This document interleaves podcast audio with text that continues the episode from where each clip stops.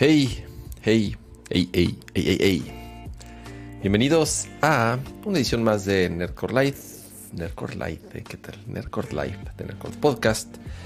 Eh, en esta noche de jueves 5 de mayo. Feliz 5 de mayo. Qué chistoso que, que nos felicitan por el 5 de mayo. Piensan que es una fecha como súper importante o no, no sé. A lo mejor en Puebla sí la, sí la, sí la festejan bien. No sé, díganme eh, eh, si hay alguien que nos escucha de, de, de Puebla. A, lo, a, lo, mejor ahí sí realmente sí es un acontecimiento. Eh, mis hijos no fueron a la escuela. Yo no recuerdo, yo no recuerdo que, que, que fuese un día de asueto. Ya no me acuerdo, a lo mejor y sí. Pero según yo no es oficial. O sea, no cerraron oficinas, no cerraron bancos que yo sepa. Según yo todo excusas, abre. ¿Eh? Excusas para no trabajar siempre hay, cama. No, está cabrón. Llevamos dos pinches años encerrados y apenas empezamos a salir y, y ya cualquier invento para para este para cualquier cosa para que no haya escuelas o que no haya trabajo, lo que sea. Eh, pero bueno, antes que cualquier cosa, obviamente saludo y le doy la bienvenida a mi queridísimo amigo Pato G7. ¿Qué onda, Pato? Hola, hola, ¿cómo les va? Bienvenidos a otro episodio más, como todo jueves en la noche. Son las 9.47, un poquito más tarde de lo normal, pero vamos bien, no hay prisa, no hay por qué amontonarse. 5-5 del 2022. Eh, y pues como siempre, totalmente en vivo en este preciso momento, transmitiendo simultáneo en YouTube y también en Twitch. Por si lo están escuchando, la versión en audio, eh, que esperemos que esta vez sí haya espacio de disco duro para la versión. Ya, ya, ya, ya me, ya me aseguré de eso. Ah, muy bien. Este, para que tengan todos los teraflops y todos los kilohertz y todas las medidas de audio posible para que nos escuchen con, con nuestras mejores voces. Camas sensualones. ya deberíamos de. Amor, voy, a, no voy, a, voy, a, hablar así. Eh, ¿Qué tal? Buenas noches. Bueno, que, el, bueno que, el, que el micro de cama se escucha más matón todavía. O sea, por más que no le vamos a hacer el feo al Wave 3, por supuesto. Pero mi voz, mi voz no es. Según yo, bueno, sí, no, no, no sé es, si. No es tan de locutor, dices, Carlos. Ajá, exacto. Según yo, mi voz. Es más, so, so, yo soy de esos, yo soy de esos que se escuchan y dicen, ay, no mames, que esa es mi voz, ya sabes. Bueno, es, así fue básicamente que tres, cuatro años de mi vida, porque pues yo me tenía que editar, o sea, me sigo editando yo, pero pues es, escucharme en todas las grabaciones habidas y por haber. Y al inicio es como de, uh, qué acuerdo, uh, uh, para la ajá, pero ajá. pues ya uno, uno se tiene que acostumbrar. Y sí, sí me he acostumbrado un poco, ajá, pero no tanto. Al, a veces a uno le suben el ego de, ay, sí tiene voz, sí tienes voz como de radio, así la, así las tías, ¿no? Yo de, ah, bueno, está bien, ok, chido one. Pero bienvenidos a todos los que están aquí en la transmisión en vivo, a todo el bonito chat y también eh, principalmente a los miembros del canal. Ahí está Uriel Sandoval, eh, Danny Boy, Max Marcos, eh, este, este güey Jaime Suárez, quién sabe quién sea. Este, pero bienvenidos a todos los Don miembros. chingón le dicen. Don chingón. Le dicen en su casa. ¿Y por qué tu luz está como amarillenta? ¿O no has prendido tu luz? ¿Mi luz está amarillenta ahora? Ajá. No, o, sí. o no la has prendido. ¿Sabes qué? A ver, acuérdate que el otro día sí la prendí, pero el otro día es que la otra estaba súper lampareado. No, pero no es tanto mm. el balance, es como la potencia. Ay, güey, espérame, ya me salió aquí un update. Actualizamos no, bueno. la aplicación en tiempo. Vamos a actualizarla. No, bueno. ¿Qué es lo peor? ¿Qué es lo peor que puede pasar? Actualicemos el software de la computadora a media transmisión. Ay, no. A Por ver, favor, no. vamos a ver qué. Uh, actualizar, actualizar, actualizar. ¿Neta la vas a actualizar ahorita? Ya, está actualizando, está descargándose. Dios mío, tengo miedo. Pero bueno, el punto es que ya estamos aquí en vivo. Bienvenidos todos. Eh, qué padre tenemos por acá. Recuerden que sí, pues están escuchando la versión pregrabada, están perdiendo la bonita interacción en vivo. Si quieren que, digo, los estamos leyendo todo el tiempo. Eh, ¿Qué pasó, muchachos? Dice Vladimir Benítez. Saludos también por allá a todos los del chat. Bienvenidos, bienvenidos todos. Y... Es que mira, si le subo. Mira. Sí, no, tampoco te pases de lanza. Ah, siento ¿Quién te- que la- es la pinche bomba nuclear me alcanzó, güey. A ver, ahí está. Ajá. ¿Quién te crees yo? A ver, ahí, Ahí. está. Y esta le ¿Y subo qué, un poco. ¿A qué temperatura de color tienes? Está como a 5600.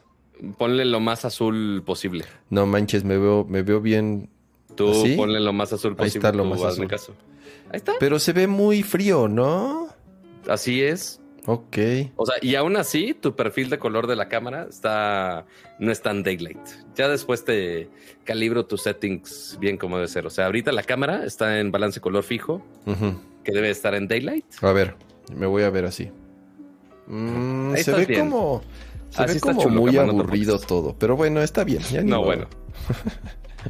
Así, así somos, ni modales, pero pues bueno, eh, ¿qué más un fantasma ahora con esa, con esa luz amarilla? Ándale. Sí, no, así. no, de hecho no, ahora no es amarilla, ahora es blanca. Me salió un, un, un update de firmware de las lámparas. ¿Actualizamos el Mm, firmware de las lámparas? No, no, ya no, ya el firmware ya es mucho riesgo, sí. Sí, no, no, ya, así, así estamos bien, no se preocupen. Así, digo, ya saben, nosotros siempre tenemos la mejor producción y por haber, incluyendo con gatos de por medio que sigan de necias. ¿Verdad que sí? Sí, porque usamos las cosas del gato. Sí, mira, ya salió el gato en el stream. Ok, ya, bye, adiós. La, gat- la gata no, el gato sí. El gato para equipo de stream sí. Oye, Y aquí es el spot no pensado como spot, pero es un buen chiste. que este, Ya terminé con un pelo de gato en la boca. ahorita que, sa- que sacaste a, a mi gato, El amichi. sí, sí te dije que Gigi está malita. Le tenemos que, Sí. le tuvimos que cambiar la comida Ajá. y ahora por lo menos dos o tres veces a la semana Le tenemos que le tenemos que inyectar suero. Haz de cuenta así, o sea, hay que agarrarla y tal cual, así colgamos la bolsita de suero, así como cuando vas al hospital Madre. y entonces ya con un pinche agujón eh, se lo, se lo, se lo clavamos aquí en el, en el lomo Madre. y este y entonces ya por ahí como pues, le entra agüita y Sí. para hidratarla porque como está mal de sus riñones, ya. Oh, wow. Eh, ¿Quién sabe? O sea, dice la veterinaria que ya, que así ya es como para siempre. Pues ya está viejilla, entonces, no sé. Sí, pues igual un, un amigo que tuvo a su gato como 13 años. Ah, eh, ya pusiste, era- ya pusiste aquí la batalla, ¿eh? La batalla de... ya de- puse de la que batalla, la batalla de las voces. Voy a tener que hablar entonces. Vamos a tener. Después hacemos un reto de, de doblaje así de personajes de Dragon Ball. Y a, y a ver Yo que quiero aquí le ser... sale más culero. ¡Cállate, insecto! Sí, No es estuvo, el- tan- no ese estuvo es- nada mal. Ese es, hasta el, eso. ese es el mejor. Em, vamos a arrancar con el programa. Em, ¿Qué tenemos por aquí? Ya, Arrancamos. ya después de todo nuestro spot de, de contrátenos de actores de doblaje, por favor. Todo mal. No, Muy bien, no sé ¿Con si. qué empezamos el día de hoy, Cama? Eh, Algo sorpresivamente no de Apple, deja primero voto bueno, por para- mí. Voy a votar por mí primero. Ahí está. para que, para que no vaya para echarse ganitas. Oye, saludos Pero- ahí en el chat, perdón, a, a Lechuguín. Ajá. Me estaba presumiendo que ya le llegó su playdate. Ya salió el playdate. Ah, ya empezaron a entregar los playdates. Acuérdense que, que justo de los primerillos que lo ordenaron en preventa, ya los Sí. empezaron a mandar. Y me mandó. A ver si se ve. Me mandó el güey una foto de que ya. De que ya le había llegado. Y es que como yo. Como él también me compró el mío. Pero. eh, Pero le llegó a pero le llegó, ajá, le llegó a él antes, el mío no ha llegado. Ahí está, mira ya. Ay, güey, no, obviamente no se ve ni madres. Olvídenlo. Tienes que Bueno, el chiste es que él- ya están llegando los playdates. Si ustedes preordenaron su playdate y están en uno de los países en donde sí llegaba, principalmente en Estados Unidos, o si tienen contactos este, eh, allá al que les va a llegar su playdate, estén atentos porque ya, ya los van a, eh, ya los están mandando. Em, ¿Qué pasó, Cuac? Pues mira, ¿qué pasó esta semana? Hubo, digo, no hubo noticias de Apple para los que extrañan la religiosa sección de Apple tempranito en el stream. No va a pasar el día de hoy. Pero de cierta manera también Apple está involucrado en esta nota. Porque eh, hicieron algunas alianzas, de esas alianzas extrañas, donde escuchar que Apple, Google y Microsoft estén unidos todos e, este, para vencer a los enemigos del multiverso al mismo tiempo, este, es raro de escuchar. Este, pero sí es algo súper específico eh, sobre passwords, ¿no, Kama? Sí, es correcto. Em, lo que sucedió hoy es sacaron un comunicado justamente entre Apple, Google y Microsoft, que son, como ustedes sabrán, las compañías que desarrollan los tres sistemas operativos más importantes del mundo. Ahí, me van a, ahí van a salir los Linuxeros. ¿Y yo qué si yo soy hacker? No, Linux no. Será importante, pero no de mayor cantidad de usuarios. Van a decir, no pero todos los servidores usan Linux. Sí, los servidores ahí en una pinche, en un pinche data center ahí están abandonados. abandonados. Ah, me encanta trolear a los Linuxeros. Este... Saludos a los Linuxeros. Entonces, este comunicado que dio Apple, Google y Microsoft, eh, bastante importante porque ellos comentan que, que ya van a dar soporte casi de forma no inmediata, pero que por lo menos en, en el transcurso del año ya van a empezar a integrar FIDO de forma nativa en sus sistemas operativos. FIDO es un perro. ¿Qué es FIDO? FIDO es un qué.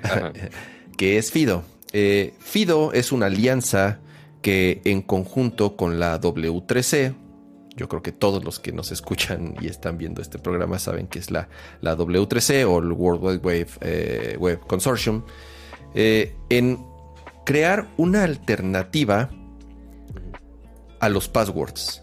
Son de esas cosas, son de esos males, ¿no? Los passwords son de esos males que ya estamos acostumbrados a vivir con eso y ya estamos acostumbrados a, que es parte de nuestras vidas y parte de todos los días, eh, pero que realmente no es, está lejos de ser la manera más segura, ¿no?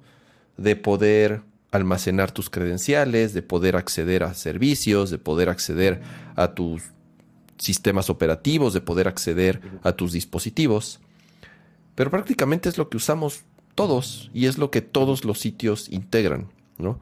Hoy en día, afortunadamente, hay varios métodos, ya sea a través de aplicaciones de externos, como OnePassword, como LastPass, eh, para administrar tus passwords. Y hay otros como, por ejemplo, Apple utiliza eh, el famoso iCloud Keychain para poder guardar y administrar y sincronizar todas tus contraseñas eh, para evitar principalmente que utilices la misma contraseña en todos lados, que es lo que muchos usuarios eh, acostumbran, ¿no? Tal cual tienen una contraseña y esa misma contraseña la usan en todos los sitios que se registran. Lo cual, y, pues. Y que eventualmente, obviamente, para ataques de phishing, todo justamente las vulnerabilidades de seguridad que por, o sea, se preguntan, ¿por qué tenemos un Día Mundial de la Contraseña? ¿Por qué tenemos un Día Mundial de la Seguridad de Internet? Por esas prácticas. Así es. Se ven. y, y, se han integrado otros mecanismos como el two-factor, ¿no? En donde agregas una capa adicional de seguridad, si se le puede llamar así, para justamente evitar eh, que, que si obtienen tu contraseña, ya nada más con eso puedan acceder a donde sea, ¿no? A, las plataformas en donde la tienen. Y aún así, al menos te, te, piden un paso más, pero aún así caemos muchos, eh, principalmente, o sea, sí eso ayuda a que no esté tan fácil de un solo paso y ya, de nada más tener un password, pero eh, en muchos casos seguimos cayendo en errores que seguramente los Linuxeros y otros así developers que estudiaron informática de algún tipo, eh, los conocidos errores de capa 8. ¿A qué me refiero con errores de capa 8? Errores humanos. Así es. Que, que simplemente, no sé, le marcan a X persona, pon tú a un abuelito, una abuelita, una abuelite, eh, que le piden, ay, sí, somos tu banco, necesitamos tu contraseña. Y por más que tengan tu factor, le dicen, ah, oye, ahora dígame el número que le llegó a su celular. Y pues ya, ya con eso entran, ya sin tanto pedo. O sea, y eventualmente caemos en el mismo problema, que el problema es justamente depender de un password. cuando ya hay muchas maneras de autenticarnos, principalmente lo vemos con nuestros teléfonos, porque ya vemos que nuestro teléfono se inicia sesión con nuestra cara o con nuestras huellas digitales o con algún otro método que pues, verifica un poquito de manera más seguro y no tan fácil de robar como un password. Así es. Y el problema, como dices, Pato, es que hay eh, mecanismos con la famosa ingeniería social o con ciertas, eh, eh, ya sabes, técnicas como phishing y todo eso, que de una u otra forma logran darle la vuelta. Ahora, el tema también del, del two factor es que, por ejemplo, en muchos casos depende o funciona bajo SMS. Ya sabes, te llega un mensaje a tu teléfono eh, con la clave o con el número, con lo que sea para poder autenticarte. Pero el problema es que ya incluso el SMS ha sido eh, violado, si se le puede llamar así. O sea, ya tecnológico, o sea, ya hay técnicas, ¿no? Y, las personas que se dedican a, esto, a, estafar gente, ya hay maneras para poder eh, también brincarse esos métodos. Entonces, o sea, estamos de acuerdo que si puede haber servicios que venden en la tele de New York al 31111 y te mandan un SMS fingiendo que es alguien más. Fácilmente te pueden mandar un, SMS exactamente igual. Como ya están acostumbrados muchos usuarios a que les llegue el mensaje de ah, X banco, tal este, notificación. Pero igual les puede llegar un mensajito. Dice, ah, sí, tu cuenta, este, hubo un inicio de sesión en Tumbuktu. Tienes que picarle aquí y poner tu contraseña para, para recuperarla. Y ya exactamente hacen el mismo proceso de phishing, hacen pensar que son otro, este, que, son el banco, y pues ya te roban toda la información. y obviamente esto pasa no solamente con bancos, sino con absolutamente todos. Ya si nos ponemos muy hype, este, con eh, wallets de, key, de NFTs, con valores de cualquier tipo, básicamente. Así es.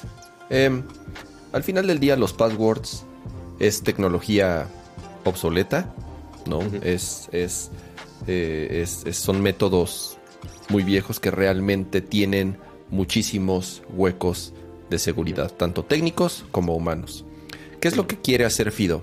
Eh, tienen más de 10 años trabajando en un protocolo, si le podemos llamar así, en un sistema en el que las personas puedan crear una cuenta o en este caso una credencial para acceder a un sitio, una plataforma, un dispositivo que en vez de utilizar un password, en este caso un password alfanumérico, lo que hacen es generar llaves.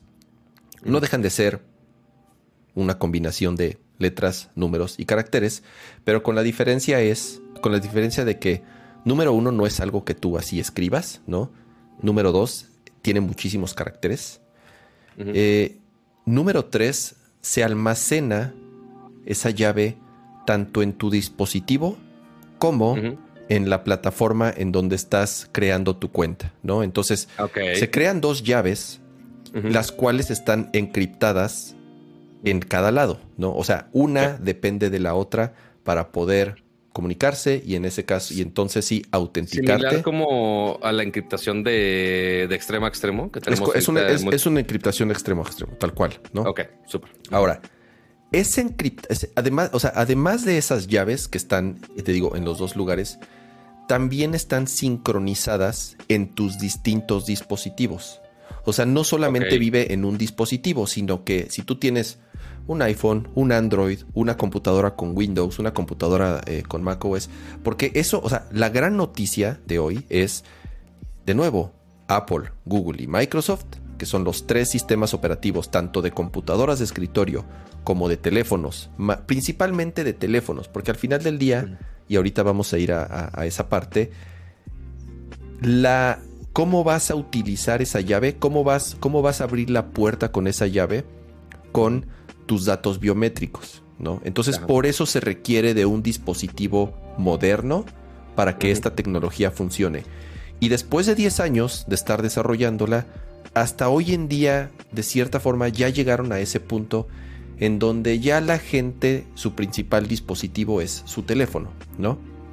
Ahora, ok, no tengo eh, un teléfono con que tenga eh, capacidad para capturar eh, eh, datos biométricos como, como, como un este, perdón, cifrado, ya me están este, encriptado, cifrado. es, es, costumbre. Nos entendieron. Exactamente. Los nos entendieron. Exactamente. Entonces, lo que va a suceder es, si, si, si, no todo, si no tienes un dispositivo, ¿no? Capaz de eh, eh, capturar información biométrica, ya sea tu cara o tu huella digital, que son principalmente los, los, los más utilizados. Se podría hacer a través de un PIN, ¿no? Que es, o sea, un PIN, una clavecita de todas formas, que lo que va a hacer es descifrar o desencriptar, como le quieran llamar, eh, digamos, la llave que tienes almacenada en ese dispositivo. ¿Qué pasa si pierdo ese dispositivo? Ahí está lo, ahí está lo interesante.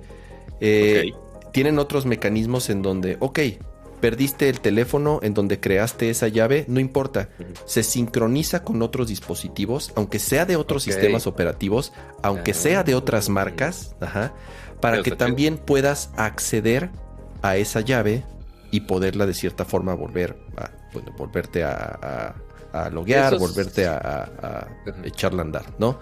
Em, Incluso hay un método adicional que está bien chingón, que si tú tienes, digamos, tú, tú te compraste una computadora nueva, ajá, y entonces apenas la estás configurando y quieres loguearte a tu sistema o quieres loguearte a tu correo o algo, y en esa computadora nunca has, nunca has este, accedido con tu cuenta de Fido, eh, si, tienes, si, si tiene Bluetooth y tú tienes un teléfono con Bluetooth, le puede mandar la llave a ese dispositivo nuevo porque, insisto, y entonces también sincronizarla con lo demás, ¿no? Entonces, eh, sí tiene algunos mecanismos, sobre todo mucho más seguros que cuando pierdes tu contraseña y entonces, ¿qué haces cuando pierdes tu contraseña? Entonces, te metes a la página, perdí mi contraseña. Ok, ¿cuál es tu correo? Este es mi correo. Este es mi... ¿cuál es? Y si ya, por ejemplo, a mí me pasó que una cuenta que yo quería recuperar, yo di de alta un correo que ya no tengo. Entonces ya me la pelo. No, tengo manera, no tengo forma. Ya les escribí, ya les mandé por soporte. No, me han pelado para variar, ¿no? Eh, no tengo forma de recuperar esa contraseña. Entonces, pues ya, ya valí. Perdí todos los juegos que tenía eh, comprados en esa. En, esa donde en, cualquier, en cualquier lado donde he usado ese, esa en esa plataforma. Así es, así es. Entonces, eh, otra de las ventajas obviamente es eh, que prácticamente es una llave para todo. O sea, no solamente va a ser para los sistemas operativos, sino que los mismos sitios de Internet van a poder integrar FIDO, ¿no? Al ser, al ser una plataforma bien documentada, abierta, estandarizada, bla, bla, bla. Entonces, digamos que quieres abrir una cuenta en tu banco, ¿no? O quieres abrir una cuenta en Facebook o en cualquier plataforma que integre FIDO. Y entonces utilizas tus credenciales de FIDO para poder entrar. Ellos te crean también otra, eh, otra llave, ¿no? Entonces digamos que va a ser la manera en la que vas a poder entrar a ese dispositivo. Y todo va a ser a través de biométricos. O sea, si tienes un teléfono eh, con ya sea reconocimiento facial o con huella digital, eh, lo vas a poder utilizar para poder ingresar a donde, a, donde te hayas dado de alta y, y ya sea, te digo, tanto un sistema operativo como un dispositivo como un sitio web. Em, yo, yo creo que el que más tendría problema con este sistema de autenticación serían los que no tienen tantos dispositivos, ¿no, Cama? Porque, o sea, si pierdes un solo dispositivo ya pierdes todo, está cañón. O sea, porque si estás arriesgando demasiado en un solo device. Es correcto. Y yo creo que por eso, bueno, número uno, no es que se vayan a morir los passwords, porque es lo que ellos dicen. A ver, no es que ya mañana así entra, entra este, eh, esta plataforma y, se, acabó. No, va a ser una transición que ellos dicen sí podría durar muchos años. Eh, sí, por supuesto. Y si tú no tienes mucha confianza en, en utilizarla, los sitios van a seguir ofreciendo passwords al final del día. O sea, los sitios van a poder seguir ofreciendo los mismos métodos de registro y autenticación que, que, llevamos años utilizando. Hasta y que ya lleguen a un punto donde digan, ah, oye, ya no vale la pena estarme peleando por problemas de seguridad nada más porque tú no quieres acoplarte al sistema nuevo. Ah, o sea, así como en algún momento teníamos nuestras contraseñas en X sitio de 1, 2, 3, 4 y no había tanto problema, por eso ya te piden de, ah, que una mayúscula, que una minúscula, que un símbolo. Todos esos requisitos, Es una mierda, obviamente sí, para aumentar sí. la seguridad. Ajá, sí, es, es una mierda, pero es necesario para cuestiones de seguridad. Y si eventualmente no nos, nos acoplamos de, güey, necesitas, o sea, ¿qué- ¿quién fue? Ah, Facebook justamente me, me, estu- me forzó esta semana a usar Facebook Protect para autenticar mi cuenta con dos pasos Ujú. Para, pues para tenerla más segura. Entonces, justamente, eh, sí tienes que eventualmente acceder a, a esos pasos extra para que mm, obviamente Facebook se quite de problemas de seguridad de, de antemano y que no vengas a quejarte después de, ay, güey, me hackearon porque tenía Claro. mi contraseña de mi fecha de nacimiento. Así Pero es. bueno, a- así las Este, cosas. este eh, es, este dime. es, este, puse justo aquí en pantalla el, el- el comunicado. Eh, está interesante, sobre todo si, si, si está- son un poco clavados en este tema o les interesa saber cómo funciona, pueden ir al sitio de, de, de- de Fido. Odio el el nombre. Fi-. Fido está horrible. O sea, Fido como branding. Ajá. O sea, este. Pues no, no es marketing, es una organización. No, ya sé, ya pues, sé, sí, ya ¿no? sé. Pero Fido, yo no sé si es un pedo de, de, de México que les decimos Fidos a los perros o, no- o- o- Mm, ya. ya sabes. Puede ser. Eh, entonces, eh, eh, igual dense una vuelta en, en el sitio. Tienen ahí el, el famoso white paper que es en donde explican, sin ser muy técnicos, eso es interesante porque obviamente si hay todo una infraestructura. O sea, de- imagino, digo, la parte técnica de esta, ya a profundidad, sinceramente no me considero alguien eh, con el conocimiento como para entenderlo a fondo. Pero incluso el, el- el white paper es bastante claro y bastante accesible, eh, eh, explicando la manera en la que funciona, así tiene hasta dibujitos, por si les gusta ver los dibujitos de cómo, de cómo funcionan las llavecitas. Eh, o sea, no, no sé si se acuerdan cuando salió este, toda la onda de seguridad de que fue de Apple y de Google con temas de verificación de información de COVID. Este, cuando justo hicieron ese estándar, Así es, eh, así es. ambos, este, justo explicaron con dibujitos de, ah, la información pasa aquí, pasa acá, se certifica exacto. y se encripta de tal manera. Eventualmente toda esa explicación tiene que estar súper clara porque pues eventualmente si todos queremos usar esa, ese sistema, pues sí tiene que estar explicado y por eso justamente están dibujitos también. Digo, los dibujitos es nada más un güey con una huella digital. Claro, ahora, eh, eh, o sea, algo tan universalmente utilizado como los passwords tiene que ser así. O sea, ya no será nuestra chamba como los nerds de la familia. Este, a ver, papá, mira, sea, ya sé, a ver, hermano, así de, a ver, este, t- tus hijos y no son tan, ya sabes. Entonces, digo, ya será como eh, eh, nuestra chamba justamente, eh, así como nos toca cambiarles las contraseñas del Wi-Fi y arreglarles la y quitarles el este los efectos de suavizado en la televisión. Eh, ya nos tocará en su momento, pues, eh, explicarles cómo funciona esto. Al parecer, y por lo que dicen, es que empezará el, el rollout pronto. Quiero pensar que en WWDC, que es el, el- mes que entra, en Google I.O., que es la próxima semana, Google I.O., eh, es posible que den algunos, algunos, este, alguna noticia al respecto y que por lo menos platiquen un poco de cuáles van a ser sus, sus planes de cómo va a ser el, el rollout de, de esta integración. ¿no? Em, pues bueno, Ah, que, eh, ¿ah? que, perdón, de que tú digas que anunciaron ahorita el protocolo y que lo anuncien ya en productivo la siguiente semana. Híjole, chavo. No la siguiente pero- semana, Pato, pero al final, o sea, llevan 10 años trabajando en esto. O sea, tampoco es que, tampoco es que hace noche a la 12, mañana. ajá, hace dos semanas se les ocurrió. Llevan 10 años trabajando en esto, ¿no? Entonces, eh, eh, eh, esto, o sea, por lo menos esto asegura, ¿no? Que estas compañías, que sí, son las, las que lo tienen que impulsar. Si no le impulsan estas compañías, va a ser muy difícil. Eh, Totalmente. Así es. Entonces, de nuevo, creo que muy interesante y, y- y por eso quise abrir el, el- el show con esta Quizá noticia. un, un lado un poquito más técnico, pero igual muy interesante. igual, bien. Igual para que lo revisen. Eh, y antes de pasar a la siguiente sección, primero, uno, Kama ganó la encuesta de su mejor voz. Ay, a ver. 10%. Este, y dos, gracias a Serafín González por convertirse en miembro core ya por 10 meses y ignoren el desmadre que hay alrededor de mi casa. Este, pero pues bueno, ahora sí. Eh, nada más algo rápido, perdón. Dice Osvaldo Morales, dice Apple lo con Face ID ya es un soft launch. Más o menos, o sea, lo que hace, lo que hace Face ID es nada más como para el dispositivo, pero si se fijan, por ejemplo, eh, Face ID también funciona con el con iCloud Keychain. Si utilizan el administrador de contraseñas de iOS o de macOS, al final del día lo único que hace es es como una es como una puerta al frente adicional para poder acceder a esa información, ¿no? Pero el problema es que pues esa data no dejan de ser letras y números, que si alguien las consigue, puede hacer uso de, de, de ellos, este, como sea, ¿no? Esto no es una, no es, no es un password alfanumérico, son llavesotas, eh, es, es, algo mucho más complejo, ¿va? Em, ¿Con qué seguimos, Pato? ¿Con este chisme? Actualicen sus passwords, amiguitos. Así es, no reusen, no reusen passwords. hay, muchos métodos para acordarse de contraseñas, solo agarren uno y que no sea exactamente el mismo en todos lados. Pero bueno, así es. Ahora sí, pasemos con chismes de bocinas, amiguitos.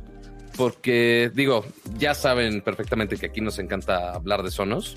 Este, los dos somos usuarios Sonos. Eh, y justamente siendo la marca de bocinas premium por excelencia, normalmente son los que sacan eh, más novedades de ambos de cuestión de audio, de software, de optimizaciones. De, vimos eh, cuando se lanzó la Move con todo ese sistema que mide automáticamente con su micrófono en la situación del audio en tu casa para que se adapte perfectamente. Pues todo eso. Eh, ah, bueno, todo el sistema de bocinas conectadas eh, multibocinas en tu casa, nació de Sonos, hasta demandaron a Google, ganaron la demanda, todo un show. Pues bueno, el que pueda escuchar música en todas sus bocinas en tu casa, pues básicamente es por tecnología que desarrolló Sonos al inicio. Este, y ahorita pues ya muchos se han estado acoplando al mismo tiempo.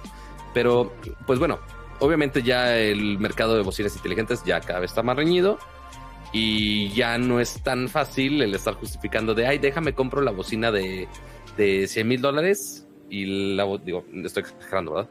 Que si la, la bocina muy premium, eh, que si la bocina es, ya muchos hacen la misma función inteligente, cambia este, calidad del audio, que quizá no muchos se fijan.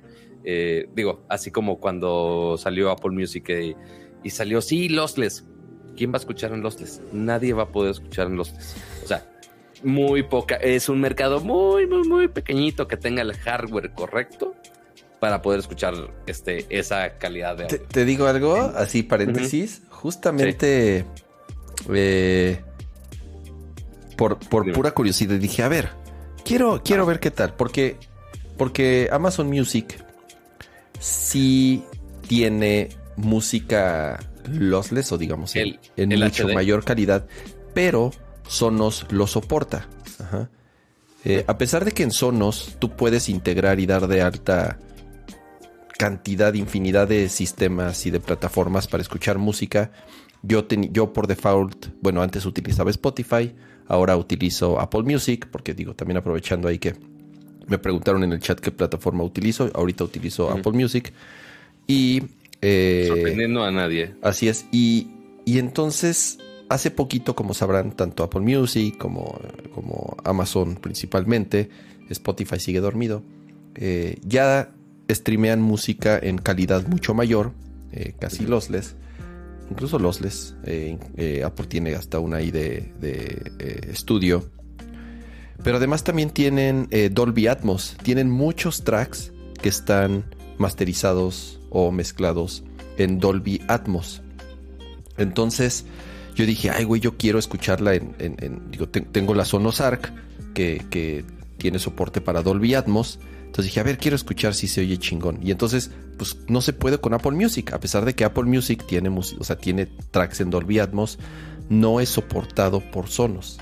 La única, eh, el único servicio que Sonos soporta todas las calidades de música y además Dolby Atmos es Amazon Music. Entonces saqué un trial ahí de, Amazon Music. Eh, que te dan creo que tres meses, algo así, y ya después te cobran. Y puse ahí algunos tracks en Atmos. Atmos es, Atmos lo notas de inmediato. Ajá. O sea, se, escucha de inmediato la diferencia un, track que está mezclado, masterizado en, Atmos. Pero puse otras así en HD, ya sabes, en alta calidad y en lossless y lo que sea. Yo, yo ya lo he dicho muchas veces, yo, yo, no, yo no escucho la diferencia. O sea, neto, y, ya lo he dicho que, que varias veces, ¿no? Que hay hasta pruebas así de que ponen a expertos audiófilos así a decir, a ver, ¿cuál escuchaste mejor y cuál? Y muchas veces es como casi casi echan un volado a, para atinarle, ¿no? Honestamente, honestamente yo no noté ninguna diferencia entre la lossless o la HD, porque además le ponen HD Music. Sí, le, pone, eh, desde el branding hasta el cómo se escucha. Ese es el problema cuando reseñamos eh, productos de audio. Es súper complicado explicar. O sea, puedes, de la manera más burda, de, ah, los, los bajos están este, en buen volumen o los agudos no se escuchan tan potentes. Y ya, pero así que tú digas, no, el rango dinámico sí, claro. No, o sea, e, es muy difícil. Nunca había notado ese instrumento al fondo, así de, ya sabes, así de. Ajá. O sea, o sea, la única, eh, la única manera realmente de diferenciarlo, yo creo, si, si tienes un, un, sistema de teatro en casa, o sea, que sí sea real. Eh, barra de, o sea, cuando es, cuando, cuando comparas de una barra de sonido a una barra de sonido Atmos, eh, o inclusive con sistemas de teatro en casa, ahí sí puedes sentir la diferencia de cuando es un sonido del frente, que nada más viene del frente de la tele. Sí, sí. Y que sí hay sonidos que van atrás de ti, el típico de, ay, pasó el helicóptero atrás de ti, entonces escucha el helicóptero acá atrás y después pasaba al otro lado, muy bonito y todo. Este, o sea, es la única realmente diferencia, que haya más bocinas en diferentes lados, pero el realmente la calidad del audio es sí, no, no, no, no, Y además también... muy entrenado. Y, también eh, música en Atmos no hay mucha. Y además de que no hay mucha, no todas están bien masterizadas. Hay veces que sí, como que nada más le aplica, casi casi le aplicaron el filtro de, de así de conviérteme en track de Atmos. Y sí, separa ahí ciertos canales y pues le hace medio a la jalada. Pero es muy diferente escuchar un track que está muy bien, casi casi de origen, masterizado eh, para Atmos, ¿no? O sea, sí separa muy cañón los instrumentos, las frecuencias, ciertas, las voces, sí se escucha muy chingón. Eh, es una experiencia rara, ya, ya, hemos platicado de, realmente cuál es la de, escuchar música en Atmos o en estéreo y en, y en surround. Sí es una experiencia un poco extraña. Yo creo que es porque no estamos acostumbrados a a este a escuchar música en multicanal, ¿no? A menos que sea un concierto. Si estás viendo un concierto, pues bueno, ahí sí, sí está. Si el concierto está grabado en, multicanal y está bien masterizado, pues, pues sí vale la pena. Pero así tal cual que abras la música y la quieres escuchar en, multicanal es, es, como raro. Eh, pero bueno, regresando al, volviendo a lo que a lo que cruje chencha. volviendo al eh, tema principal, vas pato. Pues bueno, ahora hay rumores, bueno, ya estuvieron saliendo algunas filtraciones durante los últimos días de que Sonos está próximo a lanzar un nuevo dispositivo. obviamente, digo, lo que hacen son bocinas. Este, entonces, una nueva bocina. Específicamente cuál, tenemos que ver. Se rumora que es pronto, habrá que ver cuándo.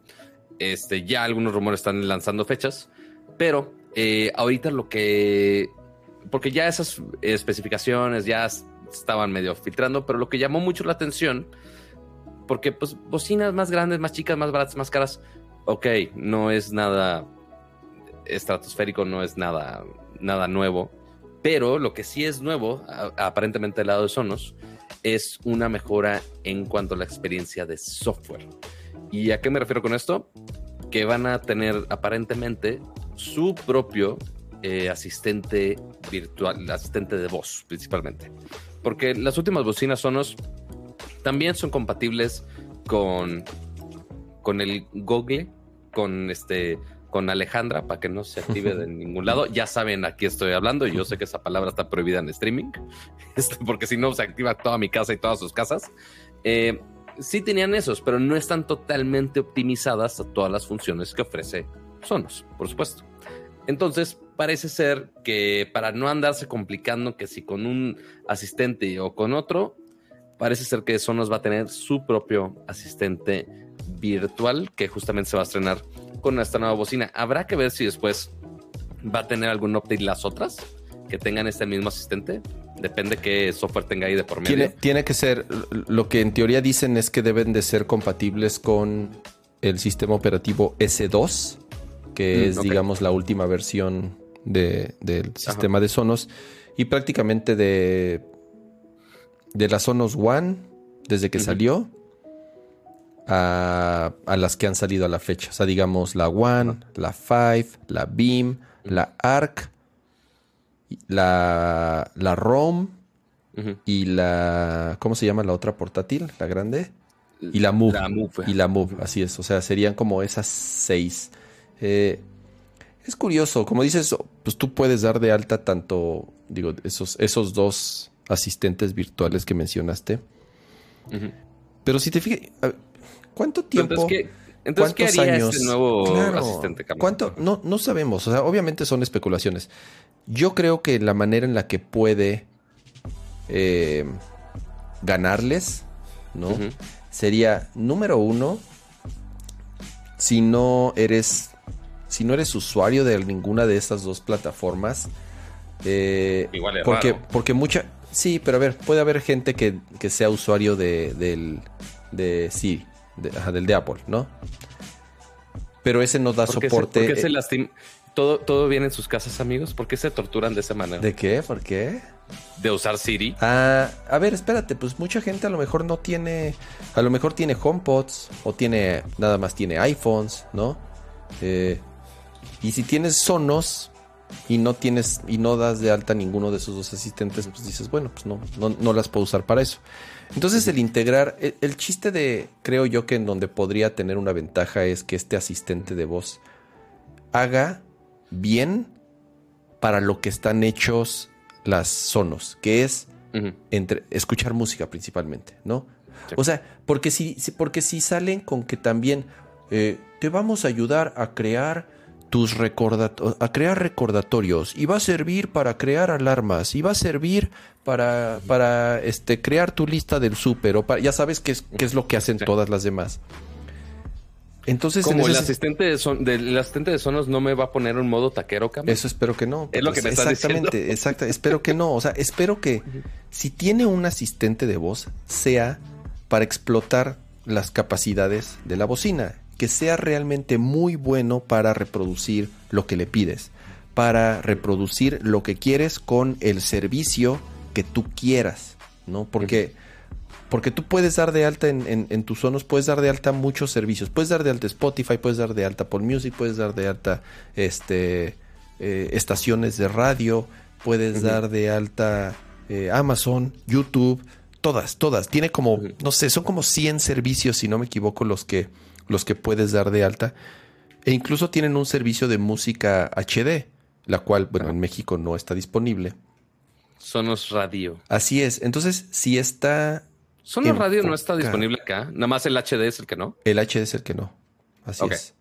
Eh, entonces, si realmente se enfoca a hacer las cosas que la bocina hace perfecto, o a lo mejor para ciertos settings que no puedes hacer con los otros asistentes, Ajá, decirle, o sea, yo pensaría decirle, que es "Oye, lo único que no ajá". podría hacer. Ajá. así es, o sea, de- ujú, Perdón, perdón, ya te estaba atropellando. Eh, o sea, pedirle de, oye, sube los bajos, agrega tal configuración. O sea, la única cosa que no controlan los demás asistentes es su propio servicio de Sonos Radio, por ejemplo. Este, y ya algún setting en específico de, oye, pasa ese, esa, esa canción a tal otra bocina o conéctala al mismo tiempo. O que se pongan más altos los bajos, o cambiar el treble, o cambiar el. O sea, todas esas modificaciones de la bocina per se, que así que tú digas, las estés cambiando a cada rato, tampoco. Este, no sé cuál realmente vaya a ser la justificación de Sonos para decir, ah, invertimos nuestro tiempo en desarrollar un asistente virtual. Exacto, porque imagínate, a ver, el dinero y los recursos que las otras compañías que tienen sus asistentes virtuales han eh, invertido y el tiempo para perfeccionarlos, ¿no? Como para que son los... ¿Cuántos años lleva Google Assistant y Siri? No, no sé, años y años y años y años y años. Y, siguen, y siguen siendo tecnologías que fallan muy seguido, ya sabes. Entonces que de pronto son Google, Google, el asistente la primera vez 2016, Siri 2011, Alexa 2014. Este, Maldita sea, ¿por qué le pregunté? ¿Por qué dije el nombre? ya perdí en el juego. Maldita sea, una disculpa pública a todos los que tienen sus asistentes de, de, Alejandra. Pero bueno, entonces, si ya hay gente que y plataformas abiertas inclusive que funcionan bien y bonito, que se integran, o sea, ahorita usar eh, Google y Alejandra en tus bocinas sonos funciona perfectamente bien. No hay tanto. Hay el, Más o menos. Sí son como. Sí son. ¿Cómo les llaman? Eh, second, second hand citizens. O sea, o sea sí, sí son. No, tienen tan bonito como así un Así es, así es. No tienen todas las funcionalidades eh, que podrías tener en un dispositivo, ya sea de Amazon o de Google. No, o sea, sí les recortan ciertas cosas que está bien, insisto, eh, eh, y por eso ahí es en donde creo Sonos puede tener una ventaja, ¿no? Que realmente se enfoquen a que este asistente sea para explotar las capacidades de sus bocinas y que no sea para sustituir lo que hacen los otros, ¿no? Porque los otros ya están muy avanzados, ya tienen mucho tiempo y están integrados a mil cosas y los puedes usar para aprender. en ese mercado. Claro, o sea, porque además no los, o sea, los usas para aprender y apagar tus luces, para abrir tu puerta, para revisar tus cámaras, ya sabes, los usas para mil cosas que no necesariamente lo hace Sonos. Entonces, creo que es en donde podría tener una ventaja, solamente, eh, solamente de ese lado, ¿no? Habrá que ver qué dicen al respecto. Igual, se supone, se supone, al menos las filtraciones recientes dicen que en los próximos, eso, eh, el lanzamiento de estos nuevos productos se hace software y hardware. Podría ser en los próximos días, ni siquiera semanas. Así que habrá que esperar a ver qué, qué sale, si podemos actualizarlo en nuestras oficinas y probarlo de primera mano y ya veremos. Y los países, Pato. Esa es otra. Son de esos servicios que seguramente son de esos servicios que seguramente van a lanzar en Estados Unidos y no sé qué otro país y que poco a poco una cosa es países, otra cosa es lenguajes. Así es. Porque si de por sí muchas cosas que tengo ya en mi casa y que llevan años, o sea, como por ejemplo, aquí le voy a dar un, un zapecito a, los señores Dyson. Por más que sacaron su informe del polvo y que México sí limpia más que Estados Unidos y Canadá, sorpresivamente, eh, pueden ver ese reporte en unicero.com, por cierto. Eh, no se puede conectar a Alexa México, lo cual es una estupidez. Ni su luz inteligente de, de 17 mil barros, ni su purificador, ni su aspiradora. Creo que el aspirador como que no se conecta, pero ¿Ni a HomeKit? ¿Ni a HomeKit tampoco? A HomeKit no lo he intentado, fíjate. El problema... Pues ya eres usuario de iPhone, Pato. Deberías intentar HomeKit. No, y, y si me muevo... Ah, ahí está un HomePod mini. ¿Sabes de qué se usa capa? De adorno y papel. Muy mal, dámelo, yo sí, yo sí lo uso. literal, literal, yo creo que sí, porque yo le doy mucho uso al mío. Las veces que lo he intentado usar, ha sido basura. Yo le doy, mira, tan le doy uso el único, el único comando que he hecho, así paréntesis cultural con los asistentes virtuales, el la única función que únicamente, ah, porque primero, para configurar con HomePod de, no, tienes que escanear no sé qué código y a ver si sí, y ya si perdiste el papelito ya valiste. Es como, ajá, ¿y de dónde quieren que saque ese QR, güey? o sea, entonces ahorita mis luces Hue con HomeKit no están conectados. Este, Después, ¿dónde le voy a encontrar ese QR al, purificador? Yo no lo veo en ningún lado. ¿Voy a voltear al purificador? Claro que no. Este, la luz tampoco. Este, la única cosa que tengo con Siri, porque literal es la única manera que funciona así, es prende el gato. Que tuve que hacer un shortcut. Ah, un shortcut. Luego me lo pasas, luego me pasas ese shortcut. Pato. Está bueno, la verdad está bueno. Pero de repente me pone no sé qué el gato en Spotify. Yo de El gato volador. casi, o sea, ajá, se pone a poner alguna canción de reggaetón random. Me encantaría que fuera el gato volador, pero ni siquiera. el gato con botas. Apaga el gato. El gato Félix. No, no se está reproduciendo nada, pero así se llama mi shortcut, estúpida. Me hace enojar mucho. Yo, yo, yo la verdad sí lo uso. Eh, y justamente, mira, tan lo uso que aquí voy a hacer brinco a un tip. Tip recomendación. Me estoy. Tip, tip, de la semana. Tip recomendación, pero como es tecnología, les voy a eh, pasar como mi experiencia utilizando un dispositivo que se llama Starlink. ¿Qué es Starlink? Starlink es un aparatito, tal cual, es una cajita que la conectas en tu red, así por cable, la tienes que conectar a tu red local. Y lo que hace es integrar productos de Nest a HomeKit. A ver, ¿qué es lo que sucede? Cuando te empiezas a hacer... Nest es de Google. Así es, Nest, es, Nest es de Google, así es. ¿Qué es lo que sucede? Cuando te empiezas a hacer de dispositivos para hacer tu casa inteligente, como le llaman, luces, bocinas, timbres, cámaras, termostatos, sensores de movimiento. Hay pinche mil cosas, ya saben, para poder automatizar y hacer su casa inteligente. Eh, el, problema ahí es que como cada marca, o sea, vemos, o sea, los principales asistentes, Alejandra, que no le voy a decir su nombre, y Google. Cada uno también ya se ha hecho de diferentes equipos de hardware, de dispositivos externos que se conectan a su sistema de casa inteligente. De los más notables es Google con Nest, que ya se llama Google Home. Ajá. Exacto. No, o sea, el ecosistema se llama Google Home. Así es. Pero el producto per se, ya todo, inclusive la bocinita ya se llama Nest. Así es, así es. Este, están eh, los sensores de las alarmas, que si las cámaras, eh, tienen un montón de dispositivos que la neta sí son muy buenos. Este, desde antes de que los adquiriera Google siguen siendo muy buenos. Eh, y también del lado de Amazon también está eh, Ring principalmente. Con sus timbres, con sus cámaras, con su backup en la nube. Este, sí es un sistema bastante complejo que cada vez le van agregando más y que funciona bastante bien. y obviamente tienen mejores integraciones cuando estás todo con lo mismo. Entonces, ¿qué pasa cuando yo timbro con Ring este, en mi casa, se va a poner el preview de ese video del timbre, se va a poner en el, en el eco con pantalla que tengo en mi casa. Si tengo un Google eh, con Nest, el timbre con Nest, timbra Nest y va a aparecer en tu dispositivo con Google de una manera mucho más integrada. Entonces, si eventualmente quieren que te cases con un ecosistema de casa en algún momento muy a como lo haría Apple con su ecosistema. Sorpresivamente lo están haciendo otros. Este, mira, primera vez que Apple no está compitiendo en ecosistemas porque su ecosistema de casa es una basura todavía, lastimosamente.